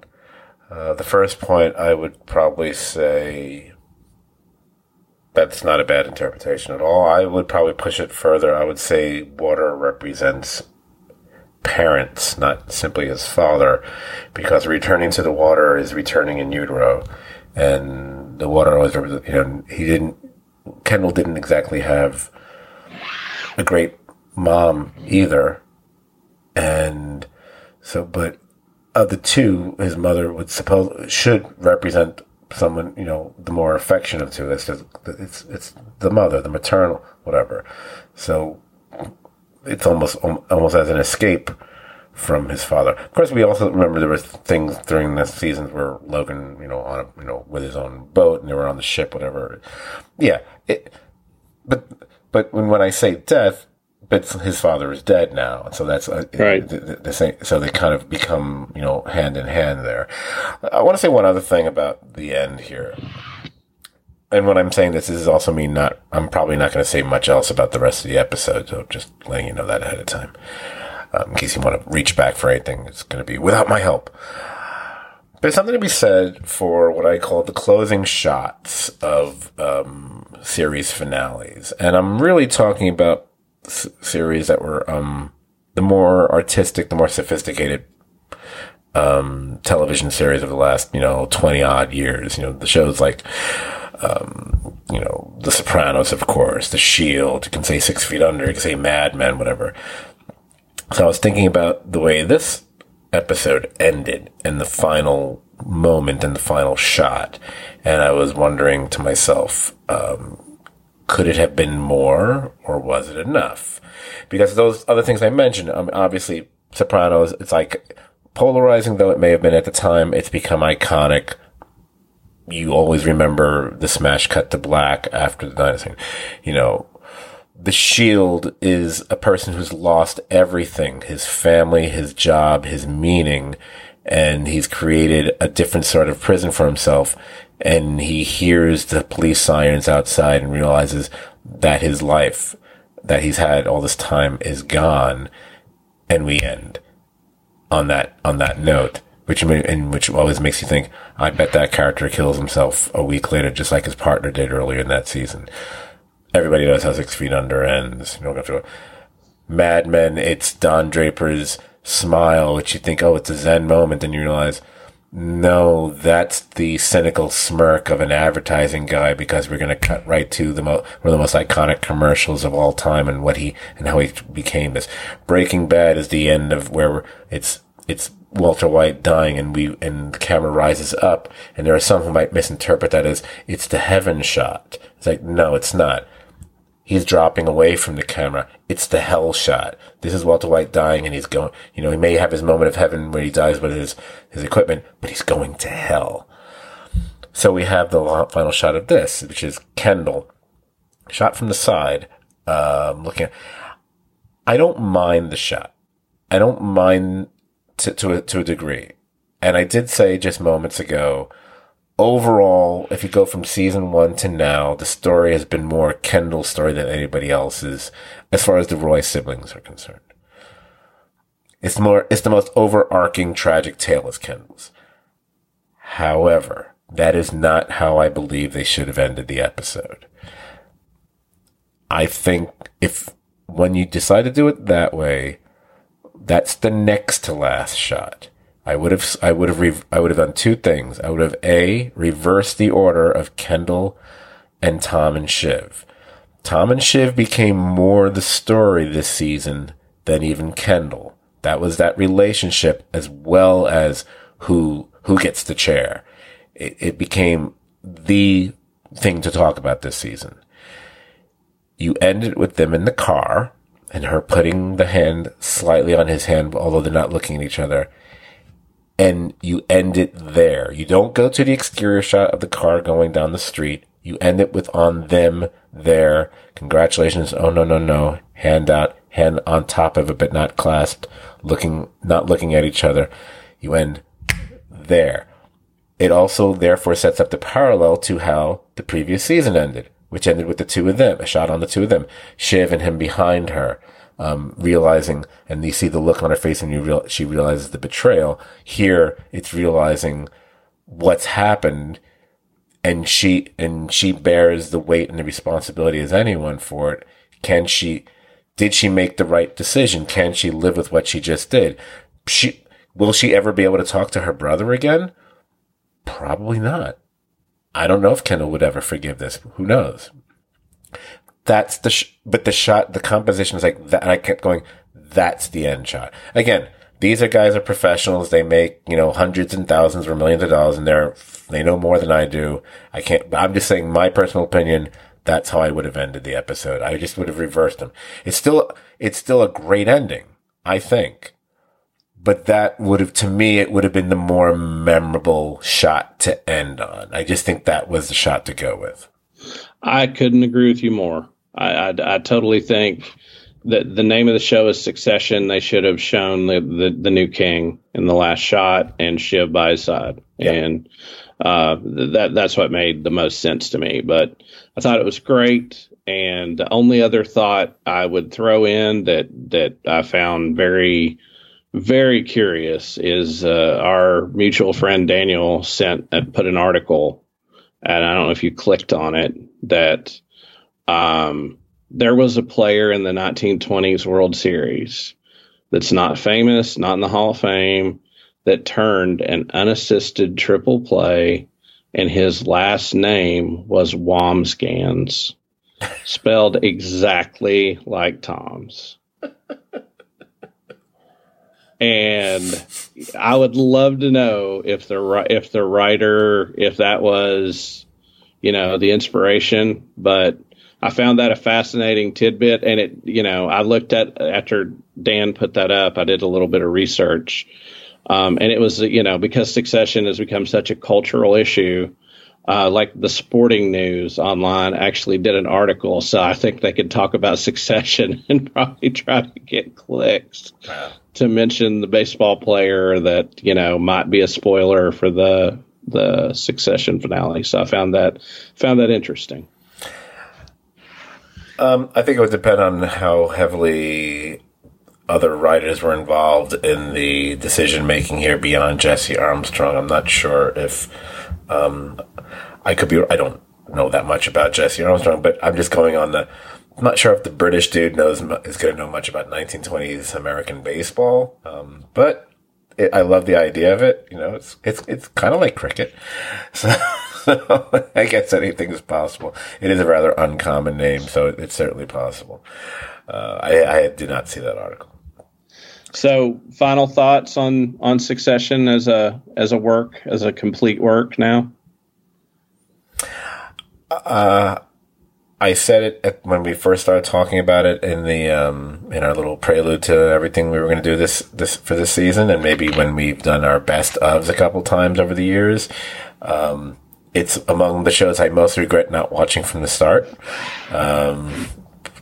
Don't know why I didn't, but I didn't. But you know, I didn't watch Breaking Bad from the very start either, so it happens. The fact that it found a way to have a show that was about finance and money and not as easily digestible as maybe a show like Dallas was when I was a kid, although I don't feel this is a soap opera, although some say otherwise. It's a soap opera the way every other show is a soap opera, you know. But to watch such incredibly deeply and darkly drawn characters and to not really have a true rooting interest. And I love that this show proves you don't have to have that. You know, and we've watched other shows that kind of do that to a certain degree as well. Breaking Bad becomes that kind of a show at a certain point for some people. Ooh, I root for Jesse. Yeah, shut up. Or other shows, or The Shield is certainly kind of like that at a certain point. Like, oh, I guess we should root for the other cops, but they kind of don't even bother going after him anymore, so who cares? I always say, no. It's not important that they're likable as much as they're compelling and you can't take your eyes off them. And the one thing that Succession does better than almost any other show I've seen is every single one of these characters, even when they only spend a brief moment on screen, you instantly get the entire picture of who and what they are. And the dialogue is so perfectly tailored to each character and so precise, and yet can sound completely improvised at the same time. I mean, think about Kieran Culkin's character Roman and how much of that sounds like he's just riffing on his own. And again, there may be moments he does. He might be pulling a Bill Murray from time to time, but I'm saying odds are 90-something% of that is written. But between his performance and the way it's written, it doesn't feel that way.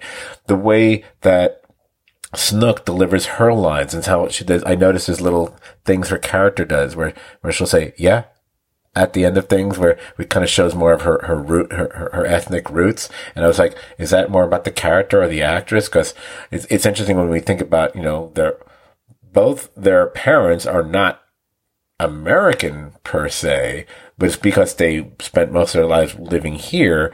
They don't have the accents, but she kind of betrays it a little bit. Of course, the actress herself has a pretty strong brogue. I forget, is she Irish or English? I can't remember what she. I don't remember. But when she talks, it's jarring. Yeah, she's and same with Tom. Actually, he's another one. Like, oh my God, they're all. I think Jeremy Strong and Kieran Culkin are the ones who aren't, quite frankly. I thought they stuck the landing. There's a little part of me that wanted more, but then I thought about it, I was like, well, what more would I want? I can't think of anything else I'd want. You couldn't get, and I realized what they did was as reprehensible as these people could be at times to each other and in general, there was part of me that kind of wanted to see one of them win out. And when at the end of the day, here we go. I realized, no, if the show is going to be true to what it's been for all this time, none of them can win out. And let's be happy. Tom in the chair makes sense. It ain't Bran. Yeah, I mean, my final thoughts before we go to Barry is I thought it was great. I don't know. I don't have the appropriate distance from it to think where I'd put it. Right. But I will say this. I don't think I need any more distance to say this. I would put the acting of this cast against any show maybe ever in the history of television shows. I think from the bit players to the recurring characters to the lead actors, even our favorite shows that we love, you know, they're not all bangers. You know, if this show was an album, there might be one bad song on it. The quality of acting in this show might be the number one acted show of all time. And that's interesting. I think about that. That might be fodder for a future podcast. Yeah, because I feel that way. I enjoyed it. I liked it. I thought they stuck the landing. I like you, I'm left wanting more. And the winner of Succession was Logan because, you know, like the sale he wanted went through and none of the kids got to ride his bomb down to earth as Dr. Strangelove and destroy his legacy. So, but great show. Hope you all enjoyed it. And we can talk about another finale now if you want. Yeah. I think that might be a good idea. I think we're probably not going to, as a result of that, probably not going to talk, not what you just said, just in general, probably not going to spend as long. But let's see, because we're talking about the series finale of Barry, titled, wow. So I look at the episode this way. Do we want to give our, no, should we wait till after we've talked about the episode to give our opinion? Yeah, we'll wait till the end of it. Okay. I think this episode comes down to a number of like significant scenes. I think the first significant scene in the episode, because it's interesting, Barry's a show that you kind of, even though it's supposedly a comedy, we kind of, you almost have to address it like you would address any dramatic series. And the first scene that's of any really importance here is pure drama, nothing to laugh at all. That Sally scene with her son John early on. I think it's a hugely important scene for Sally.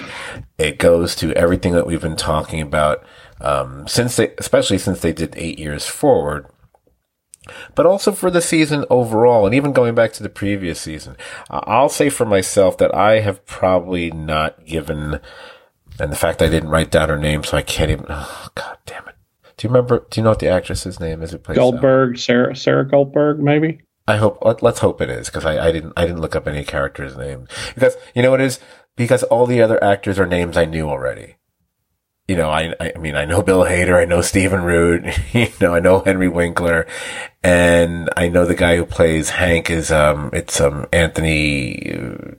Carrigan or something like that. It's Sarah Goldberg, I was right. Sarah Goldberg, thank you, excellent. I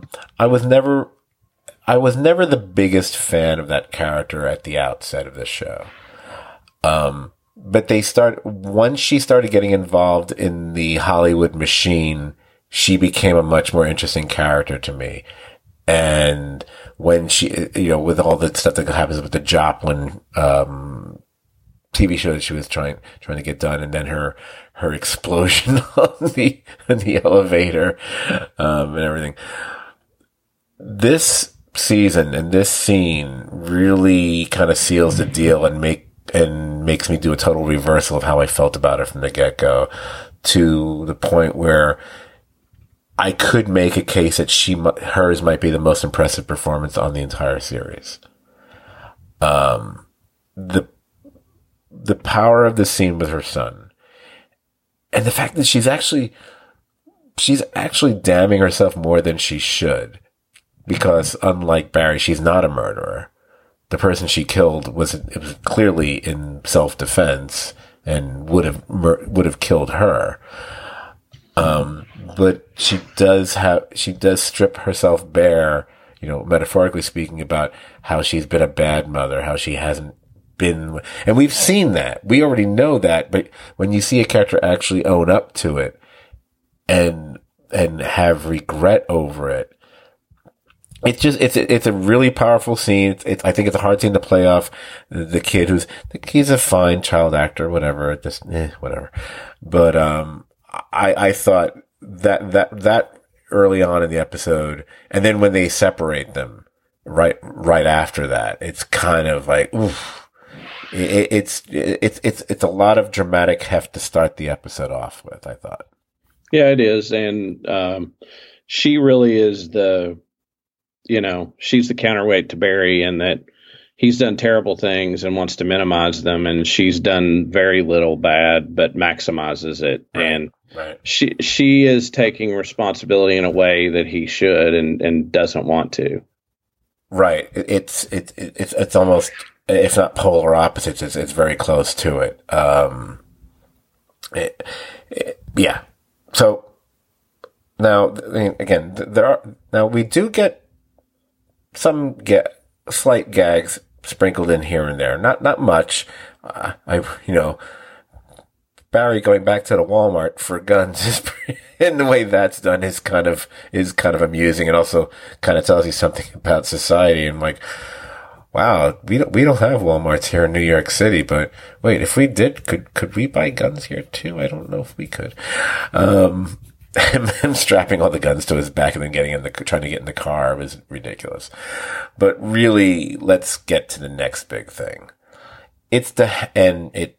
In some ways, it's one of the highlights of the episode overall, and it's the Hank Fuchs showdown.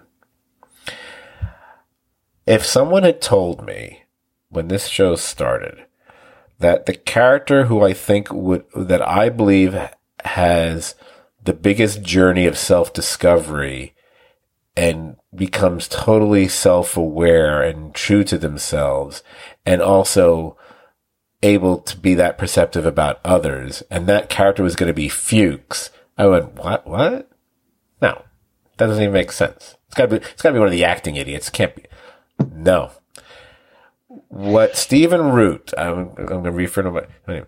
Stephen Root's an actor I've been a fan of for 30-something years.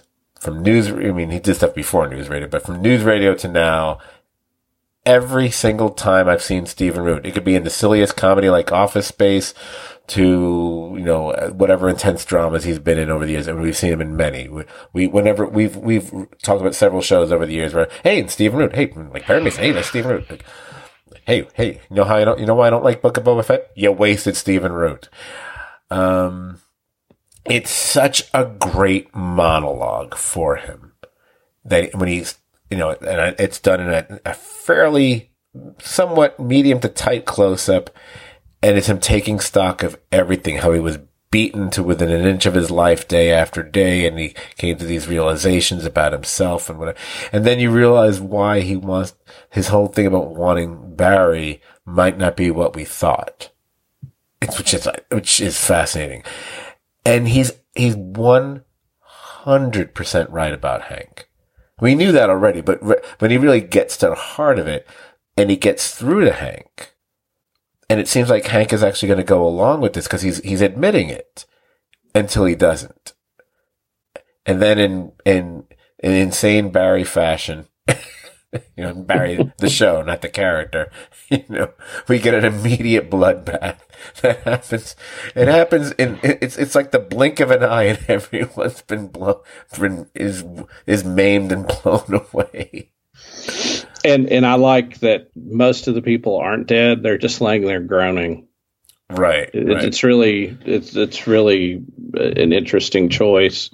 And of course, because it's the final sort of battle scene, we don't know at the time, but you have the guy throw the grenade and boom, an impressive stunt piece with those actors. But I thought of this, and I don't know that it popped to the front of your mind, but it's kind of funny that if someone wanted to do the connection between us and Stephen Root, that all the shows we podcasted about, he's been on all of them.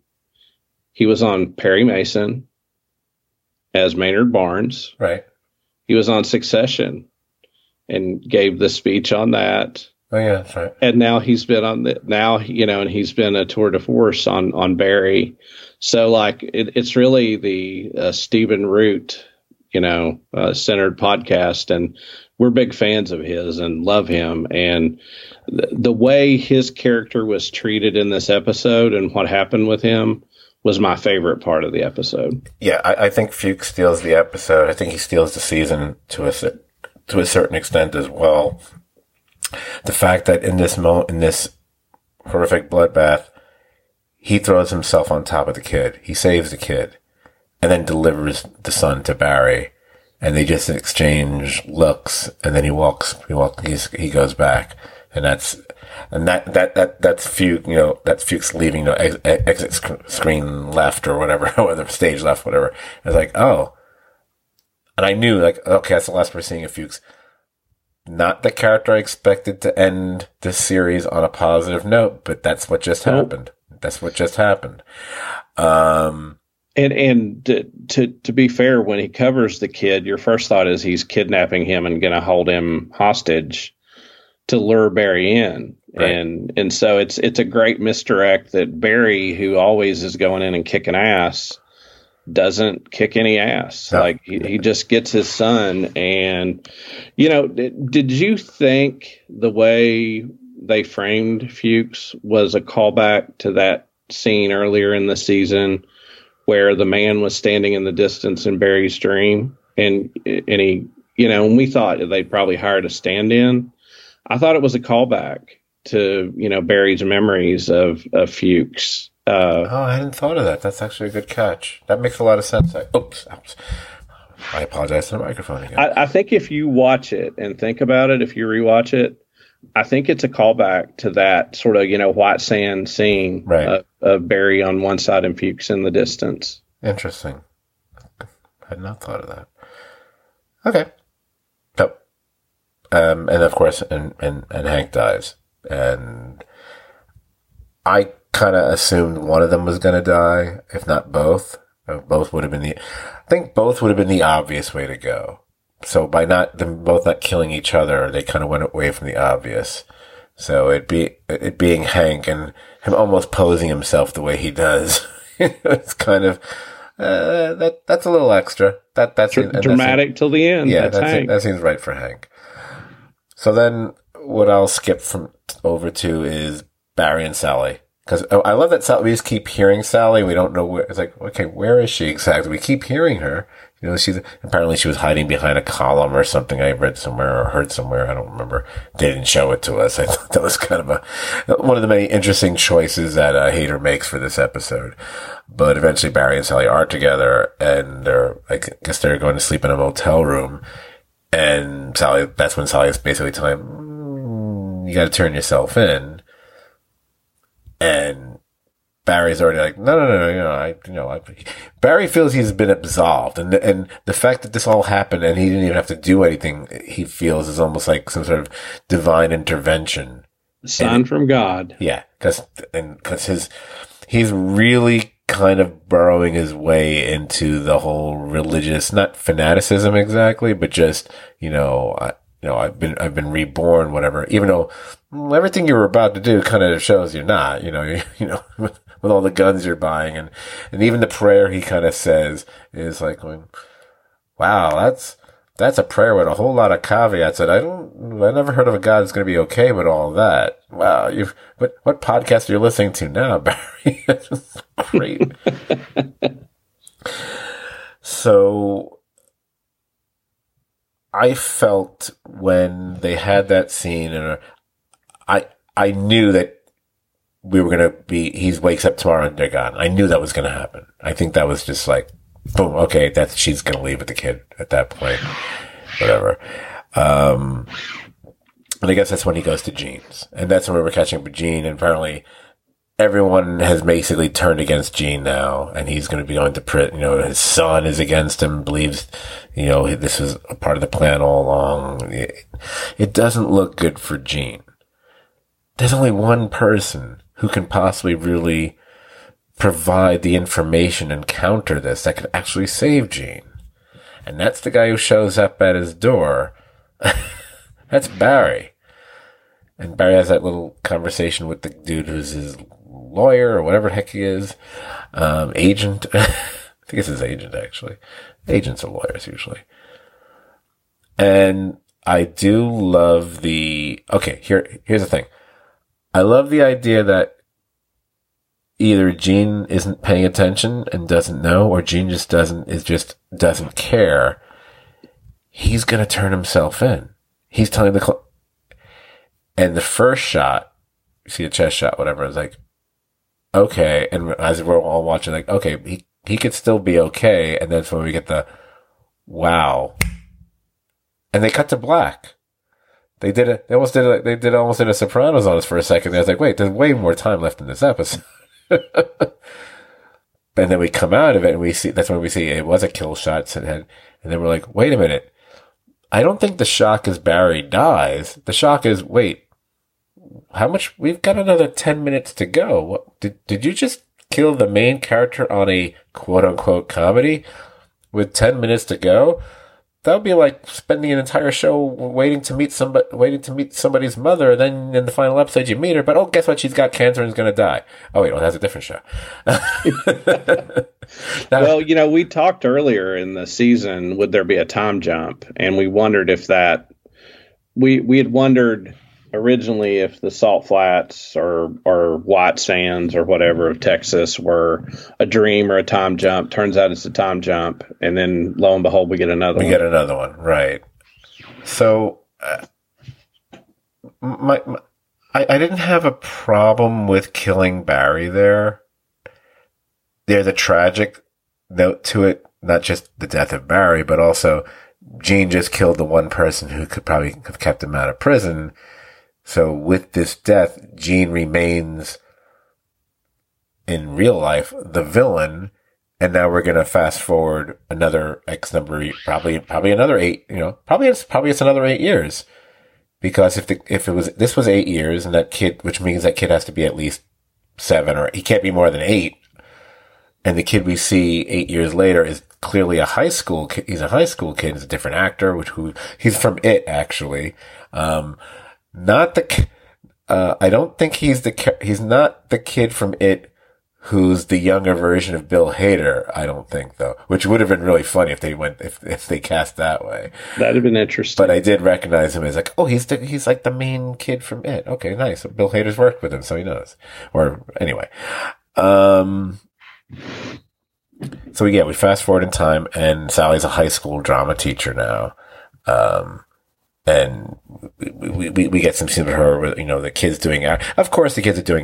Of course, it's always Our Town. You know, some other person, teacher there meets her and very politely tries to hit on her, and she's like, no, not interested in going to coffee, whatever. Kind of like that. But she's giving her son permission to go hang out and stay over his friend's house, and that's where we see. He's going to watch a movie that he hasn't been allowed or gotten a chance to see in whatever number of years since it came out. And when we see the movie is called The Mask Collector, I was like, oh, I think I know what this is going to be. And we see this the Hollywood version of the story of Gene and Barry. And it goes to how this show started. Show starts with a hitman stands in for the regular person, but he ends up joining an acting class. And then from that point on, we see the ridiculousness of not just, you know, how actors go about things, but also Hollywood, which we see to a further extent in all the scenes with Sally that go from there and Gene early on. So of course we're going to see, well, this is what Hollywood does and how they're going to bastardize this story to such a ridiculous extent. And yet you think about, you know, this is exactly how it would be played.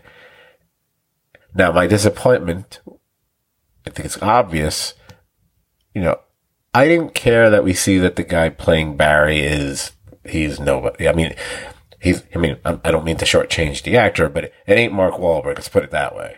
Right. It's very nondescript, generic, whatever. I mean, the guy, no offense, he'll never listen to this podcast, who cares? I can't be the only person who was like tightly, at least if not literally, but figuratively crossing your fingers. Like, please tell me you got Daniel Day-Lewis just to come out of retirement for just one day, just to be Gene. Please tell me you just even do a deep fake thing with his face. I don't care. But no, it wasn't.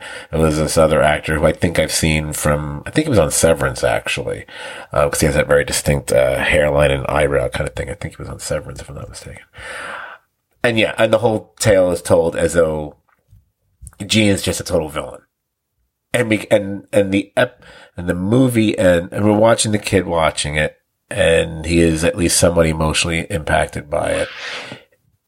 And the series ends with the way the film ends, with the postscript at the end, which is just kind of sort of ridiculous, but it's exactly, you know, but it also informs us. It's like, oh, so Gene is in prison to this day.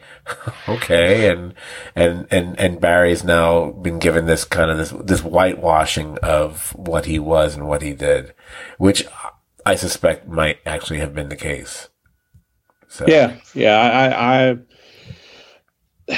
This show was maybe since the comedy Community was maybe as meta as any show I've seen. I mean, it was meta about acting, meta about Hollywood. In this episode, it's meta about guns.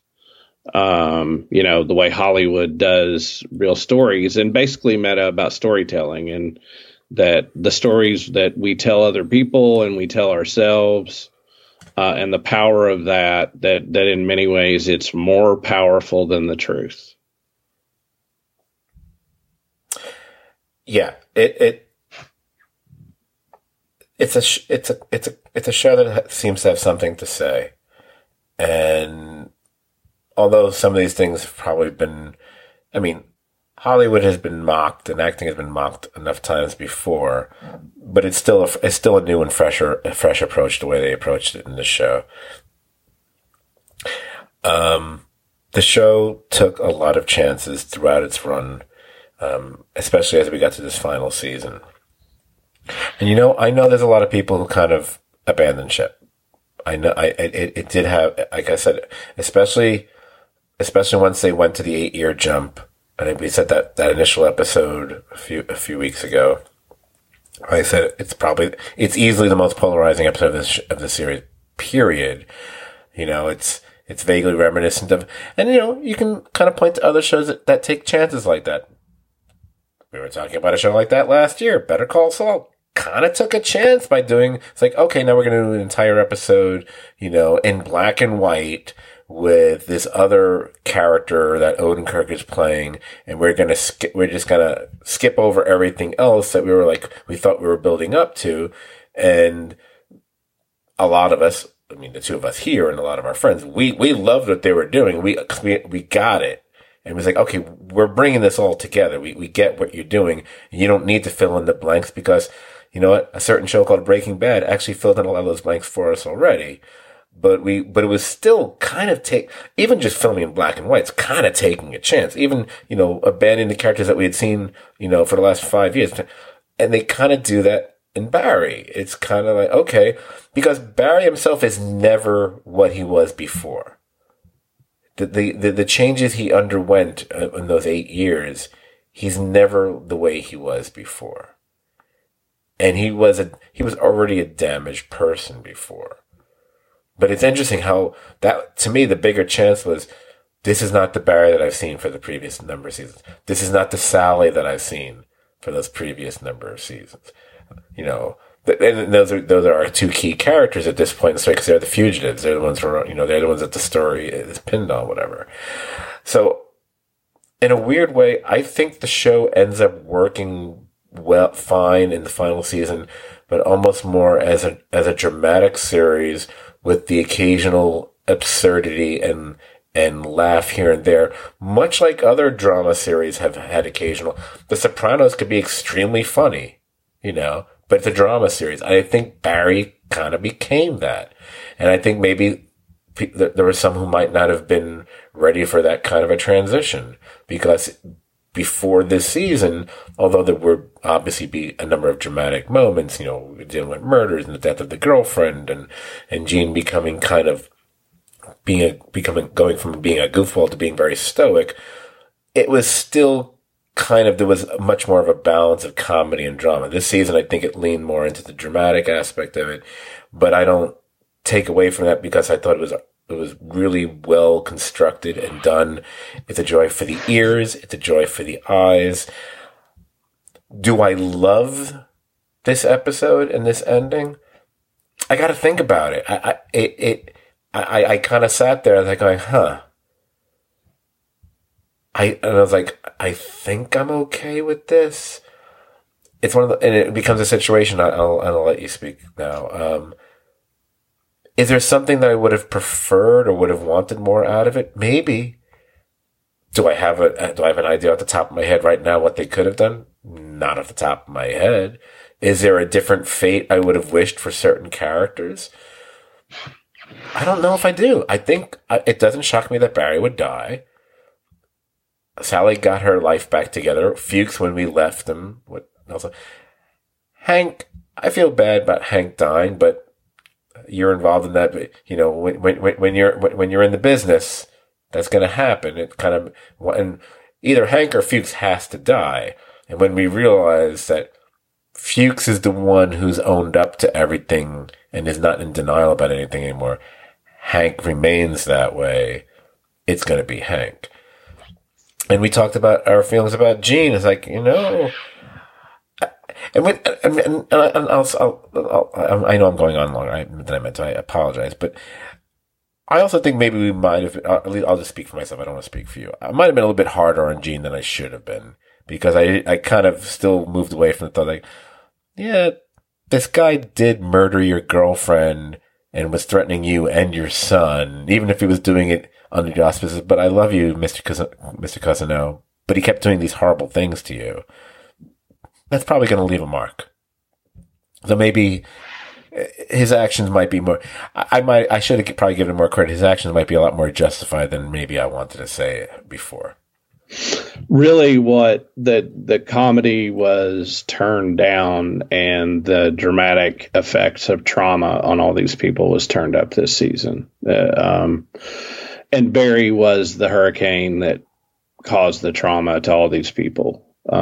You know, he pierced the make-believe world of Hollywood for Sally and Gene, and, you know, brought real drama into their lives. And, you know, I thought what Gene did, it's tragic in that at the moment Barry agreed to do what he should have done.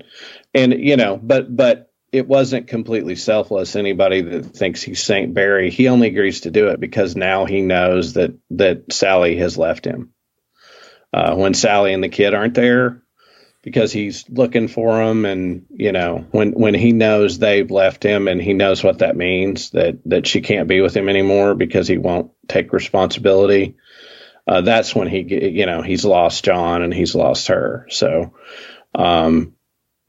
what happens to him is understandable, but it is tragic for Cousineau. And it's tragic that the world now will believe the narrative of the movie. That's what's probably the saddest, is that, you know, he does bear some responsibility and might even have went to prison for taking some money. But the fact that he's now seen as a murderer and a manipulator when really he was a victim is what's the real tragedy. But I think if there was one thing I liked that Fuchs became the only, like, self-realized person in that timeline. And we get to see that Sally has realized a better life in her timeline.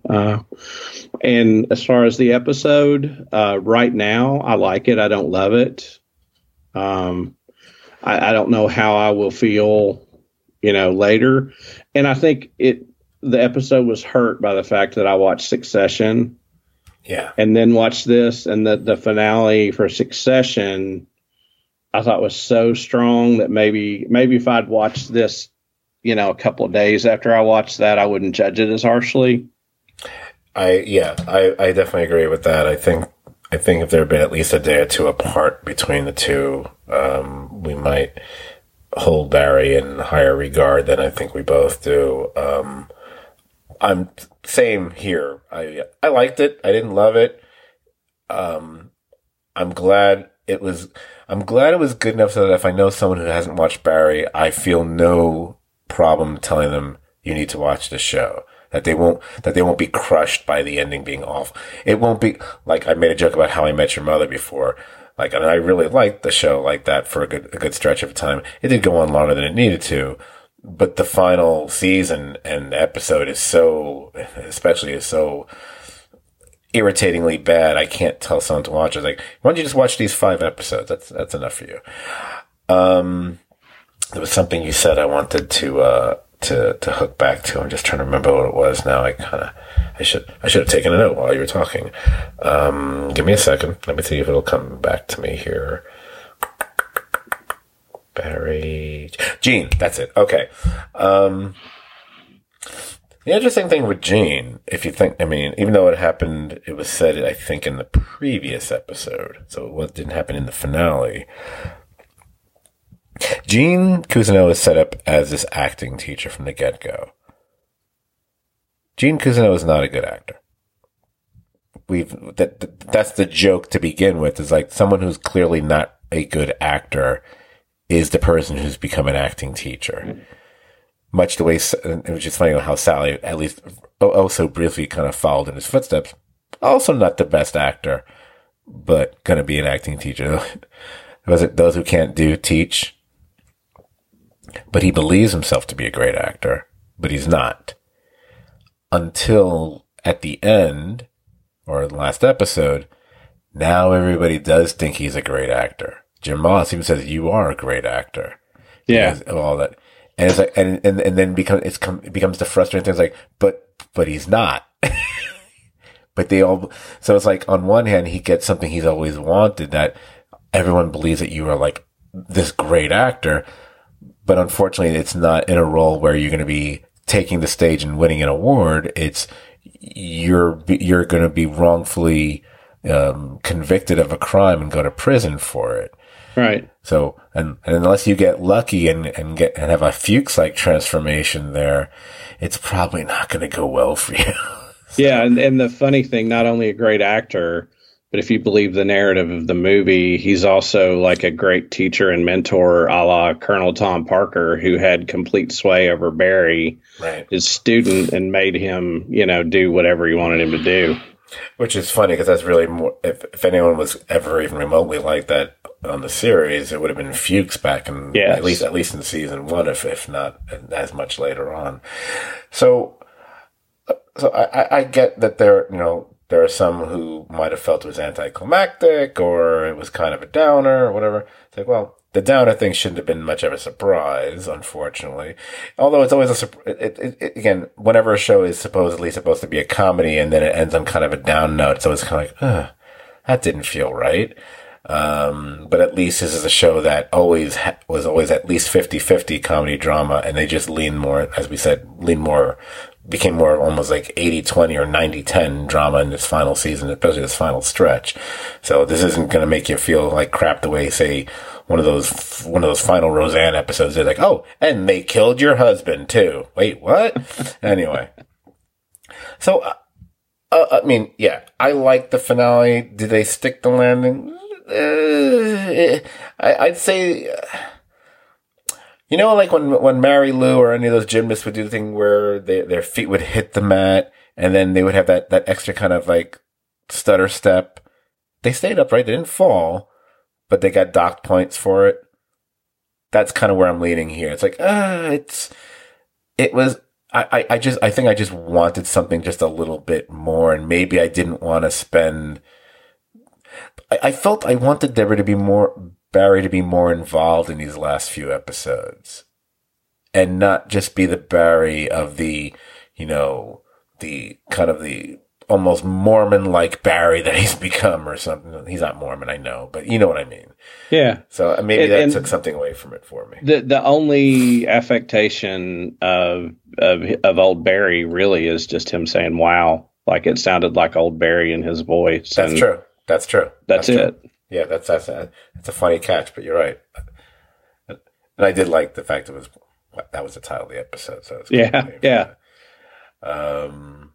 Yeah, I mean, that's really all I have to say about it. I don't really think there's much more to say about Barry. I knew this episode was going to be more Succession heavy, as it should be. It should have been, and it was. Hour and a half episode, Succession. Yeah. Hey, by the way, did you notice? Hour and a half for Succession.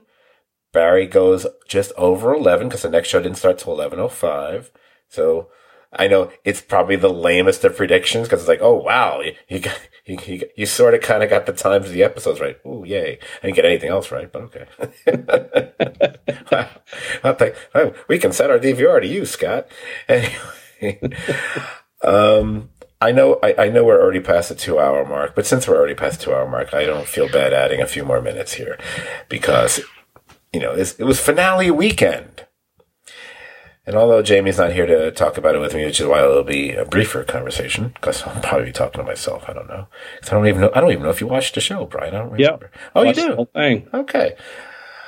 So the Marvelous Mrs. Maisel had its series finale that was dropped on Amazon back on Friday, a couple days before these. I've talked about it on the podcast a bit over time, and I've talked about it online, certainly. This was a show that was right up my alley from the get-go. It's New York, it's Jews, it's period. Scott. There you go. And some friends of mine even more so.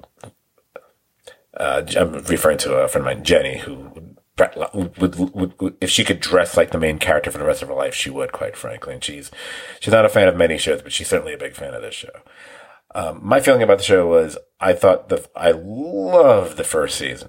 I thought the first season was, chef's kiss, immaculate.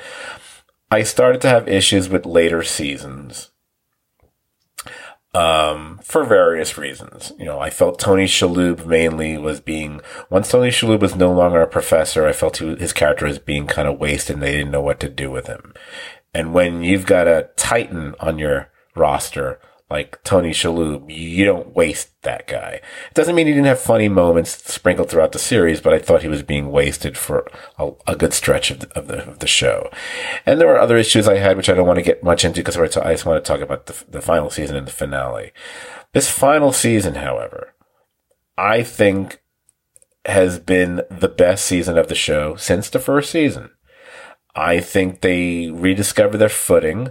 They kind of stripped down the storytelling a little bit, so they didn't get too bogged down in some of the sillier side plots that don't really go anywhere, you know, which would happen with the Shalhoub character or with her mother's character with the matchmaking. And such. And they did take a chance, you know, maybe not the risk that, say, Barry did, but there was a chance being taken with this show where they were going to do these flash forwards that they started to use throughout this season. Some were just beginning an episode with something that takes place. It could be 10 years later, or it could be 25 years later. And all the way to, you got an entire episode like that. Oh, by the way, one of the best episodes of the series, quite frankly, which was the Friar's Roast episode. So good. So very good. Especially as someone who's watched a number of those roasts, and I don't mean the Comedy Central ones. I watched the Dean Martin ones. Anyway. So we get to this final episode.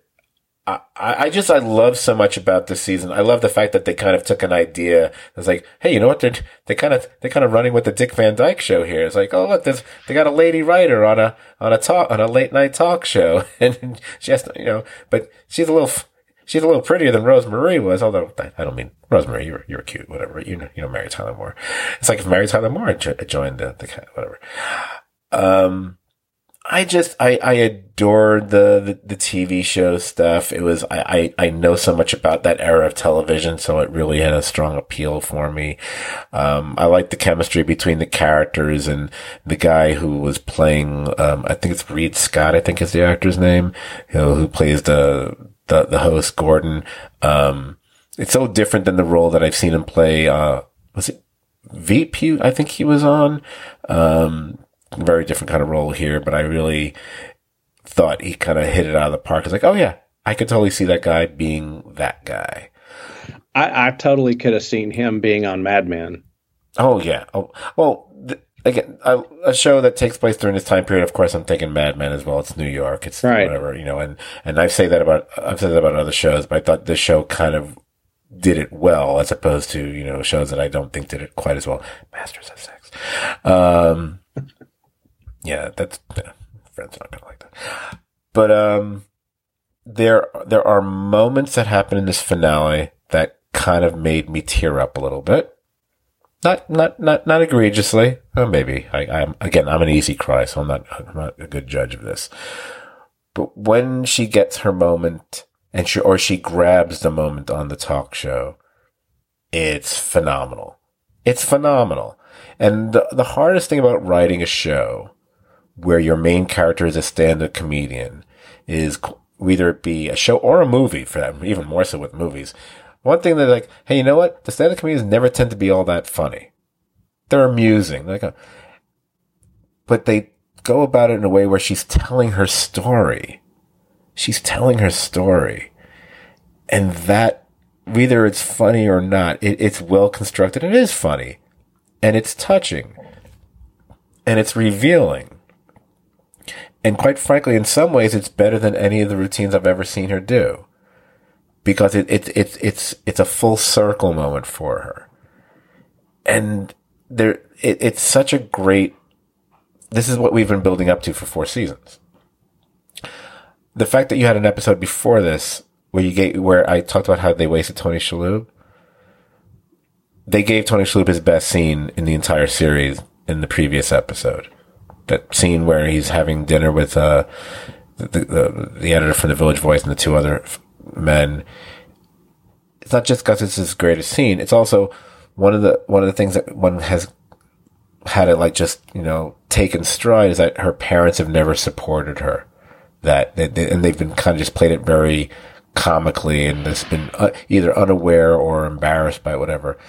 And him having that realization that he's never told his daughter how he's proud of her and stuff. And then he actually has that moment with her in this episode. And her mother, she also has a moment like that with her mother when her mother realizes that, oh my God, she basically called the entire phone book of people trying to get her mother on the phone to come see her perform. So she had a moment like that with both her parents, which never really supported her in this endeavor to any great extent throughout the course of the series. And you realize they do care and they are proud of her. I thought it was very nicely emotionally effective without being maudlin about it.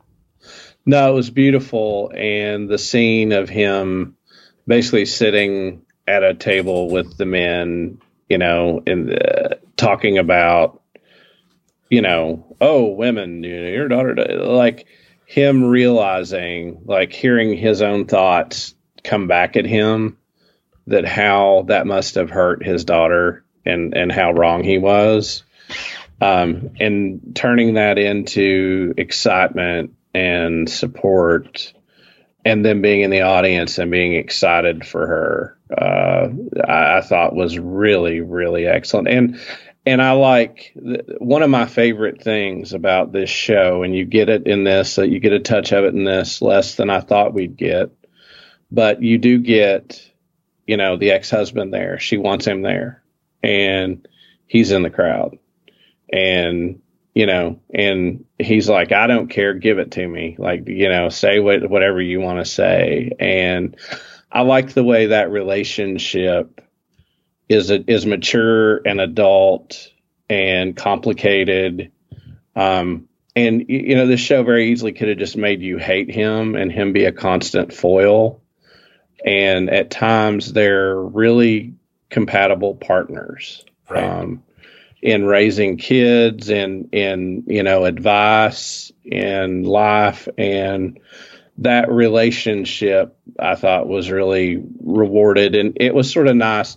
It was almost like this is your life, and all the people that were important to her were in that crowd, and she told her story. Right. And I was curious. Like, I checked the time to say what else is going to happen, and you know, by the time it was over, I saw what they were doing, and I thought, you know, that 2/3 of the episode is just in that studio in present time, and you wonder how they're going to end the finale like this. But then when she's completely done and finished, you get it. And I thought it was great. Oh yeah. I love riffing on the famous thing with Carson, where if you were a stand-up comedian and you actually perform well, he would invite you to the couch. That's even it's more of a 70s thing. an 80s thing, but they kind of incorporated that, because even the curtains were very reminiscent of the old Tonight Show curtains. And then we get the fast forward of them older and how this is past the point where Susie and Midge have reconciled, and they just share things together, you know, as they're eating, you know, watching their videotapes of Jeopardy or whatever. It kind of reminds me of when you hear about how Mel Brooks and Carl Reiner would sit and watch Jeopardy every night while eating their tea. The only thing I really want to mention else about the show that's important to mention, and I and Jamie, our mutual friend and mutual co-host, is that a thing? I don't know. Has speculated about was I said, so one, and again, me and like every other person watching the show, so not really, I don't, no credit for any prediction. I said, yes, they're going to have Lenny Bruce in the final episode. Yes, they're going to find a way to touch on it. I don't think they'll go quite there, but they don't have to go there. And what I thought they did was really smart. We had already established in another season, she finds the kit, the drug kit that he has. So we've already established, without it being said, he's a drug user. All right? We open this episode, it's 1965. And it's a scene, and I guess they're is it San Francisco, I think? I think it's San Francisco. I know it's the West Coast. Doesn't matter. It might be LA. Doesn't matter. Somewhere in California. Not really important. I don't care if I don't remember. And he does a stage performance where he's basically, somewhat ranting and rambling about these court cases that he's been pulled into, even though he wasn't even the one who had perpetrated the actual situation, but he was the person went under his name, blah, blah, blah, blah, blah, blah, blah. That's all actually based on truth. That actually happened. You know, that's actually, that whole thing actually happened. And then Susie Meyerson, we see that she's there, and she tries to offers her services as an agent and try to, because he's fucking Lenny Bruce, as she says. And what are you doing? Because it's clearly he's in this massive downward spiral at this point. He's not funny. There's nothing funny about what he's doing. You see people even getting up and leaving during his performance. He's there. The only reason he's probably getting this gig is because he's still a name, but he's not delivering. They're not inviting this guy back. But he refuses. He doesn't want to be. He doesn't see himself as being worth her time. He's cut into whatever degree he's kind of given up, even though he's going to keep doing what he's doing, but. It's not good. And then we see her leave, and she goes, and he does ask if Midge was there, and she tells him no. And apparently she was, because we see her smoking in the alley, and they have a scene between them.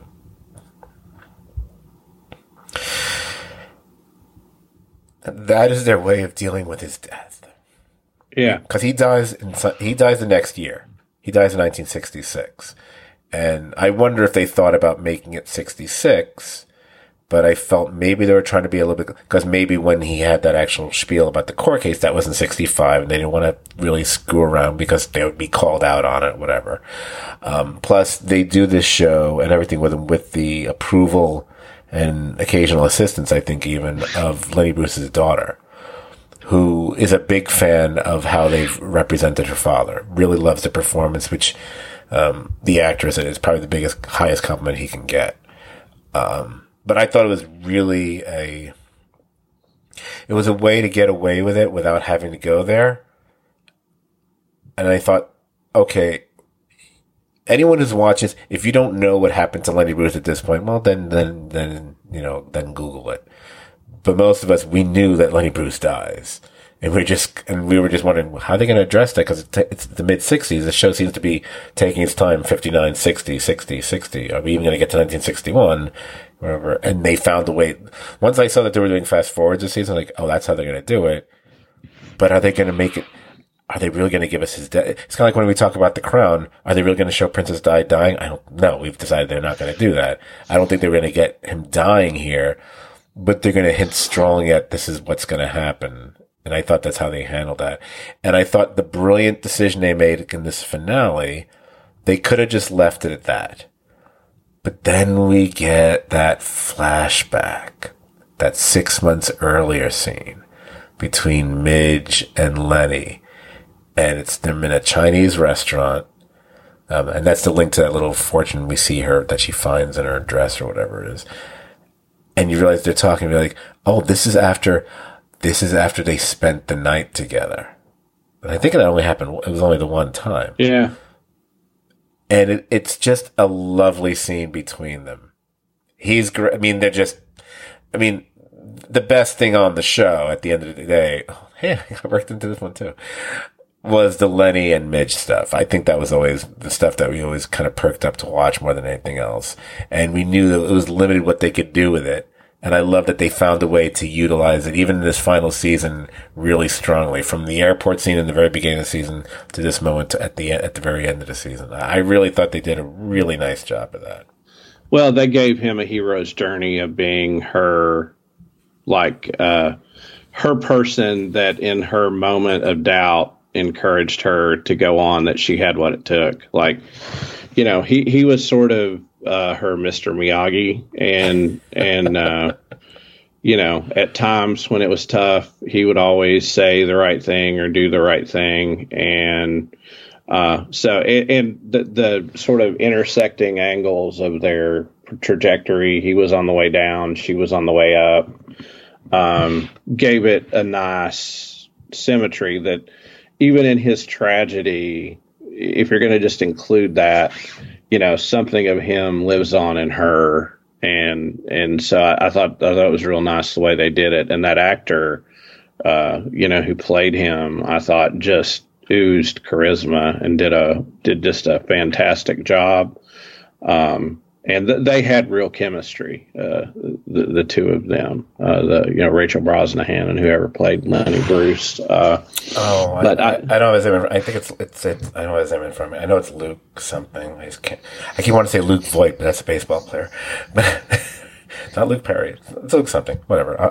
But this was an impromptu thing. We don't have to have the actor's name in front of us. But wonderful, wonderful, wonderful show. Beautiful show.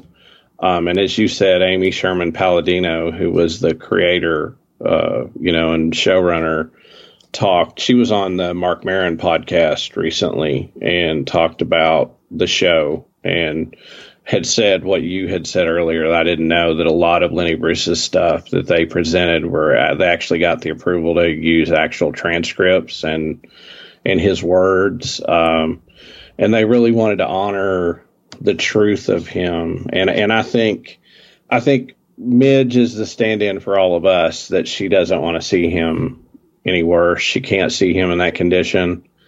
And that's why she doesn't want to go in. And that's, you know, she's the stand-in for all of us. We don't need to see him die. We know what's going to happen, and it's tragic. Right. But moving from the tragedy overall, it was just a really nice finale.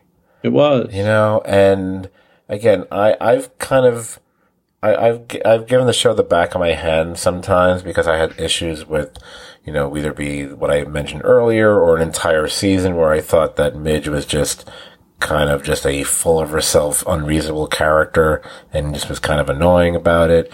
But the show won me back over this final season. I just thought they did a really nice job with it. And yeah, that's really, I mean, I don't really have much more to say about it. I know we're closing in on the 2.5 hour mark, so I kind of want to stop it there. But, yeah, 3 finales we got to watch. And I like them all to varying degrees, you know, very different shows. It's funny that it's kind of funny to think that Marvelous Mrs. Maisel and Barry are technically in the same category if this was an award show. Yeah. Throw that one in there, and then I'm sorry, you got your Ted Lasso in there. It's like, I don't know what these are. These are not comedies. I don't understand. And all of them had 4 seasons. That's right. So just like life. Right. I really, really, really liked it. And if I had to just offer my final opinion, you said earlier it might be your second favorite season. I'm not sure that it wasn't my favorite season. Oh, the entire show.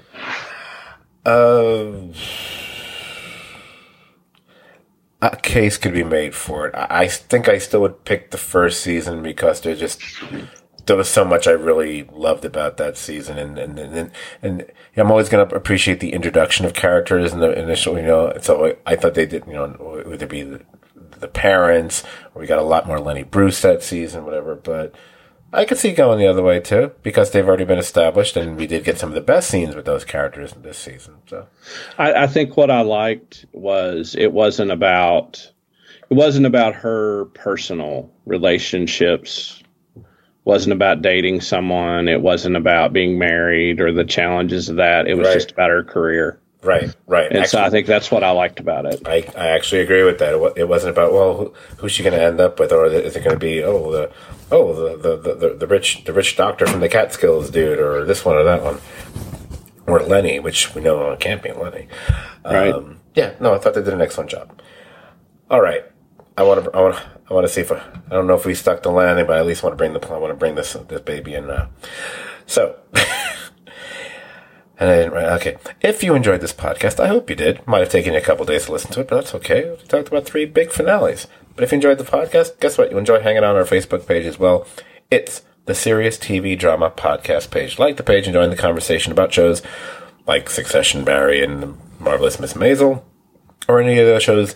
Past or present or future or whatever we want to talk about. We could have spent another 10 minutes just talking about all the shows that we saw in the ads that HBO was doing beforehand. I was like, ooh, Jodie Foster and True Detective. How exciting, Ooh, that show with Kate Winslet and whatever. It's Kate Winslet. I'm excited. Anyway, back to the wrap-up. I love that I derail myself. You can find this podcast pretty much on most, if not all, podcast platforms, but the ones I like to point out are, if you go to Apple Podcasts, get us there. Please rate and review us there. I like racking up the good reviews and the good ratings. Or you can just go to podbean.com, type in Serious TV Drama Podcast, type in STVD. You'll probably find us that way too. And you can access 382, I think. Yeah, 382 podcasts. Unless I always say, 20, 25 of them are good. You can follow us on Instagram, Serious TV Drama, all is one word. I keep promising to put some pictures there lately. I keep forgetting. I'll do it this week. And, of course, you can follow us on Twitter. Yeah, we're still there. It's either that or Parler. Our handle there is at STVD Podcast. That's STVD as in Serious TV Drama. Okay, we have not actually made a plan for when the next time we will return to the microphones here. I am aware of what shows come out in June. I don't know if any of those would have been what we would specifically be talking about. I know if Dan wants to, he'd probably want to do one on It's Always Sunny in Philadelphia because that comes back. I'm not going to do that. That's silly because we wait till it's like its 20th season to do a podcast on it. Makes no sense. The Bear comes out in late June. I hear someone named Odenkirk might be in the cast. I don't know if that's for 1 or more episodes. I've not learned that. Intriguing. Not sure. The new season of Star Trek Strange New Worlds also comes out in June. If I was to go anywhere near that, it would have to be Dan would definitely be strapping on the mic, the headphones. And, he doesn't really wear headphones. He's not like us. Yeah, so I don't know. We may just we'll see. There may be a brief respite here. We may just come back for the occasional one-off, or we may decide to pick a series and go with it. Because for the shows that I know are coming on, there could be any number of new ones that I'm not aware of. That'll be like, ooh, we could do that one. We can do that one. So we'll see. I have not made up my mind about it. So the only podcast I know that's coming in the future is my next episode of Scott Forgot the 80s. The next movie there is going to be Real Genius. Anyway. The Life and Times of Scott. No, I kid, because I'm not that smart. So, Brian, thank you so much for, again, taking this ride with me. Hey, I got you to agree to do Succession. That wasn't the original. Originally, we were just doing Perry Mason. And I looked at that schedule like, hey, fuck it. We can do Succession, too. No, we can even fucking do Barry. Why not? Let's go crazy. Let's go nuts. Let's drop a little Mrs. Maisel cherry on top. Yeah. And I'll even write in the description, haha, Jamie. Well, Scott and I talked, listeners. If you have a lot of feedback about the finale, we have some friends that may have watched the finale. We might consider doing a one-off. No promises, no guarantees. But, if we get an influx of feedback, we might do a finale, additional reflection about Succession or Barry. Or if you want to talk about Marvelous Mrs. Maisel, we might do that. I know another show that Scott and I have podcasted about in the past is we might do Justified, City Primeval. Oh, yeah. That's July, though, right? Yeah, I think so. That's why I forgot about that one. But we should do that one, actually. Yeah. But to end the podcast, unlike the Roy siblings, Scott and I probably will talk again. And although we're not pros, Scott, I do think you can do this. Oh, you left me dumbfounded for a second. Didn't realize what you were doing. Like, I get it. Very nice. Nicely done, Brian. I don't know how to follow that, so I'll just say thank you so much for that. Thank you all for listening, and good night. Good night.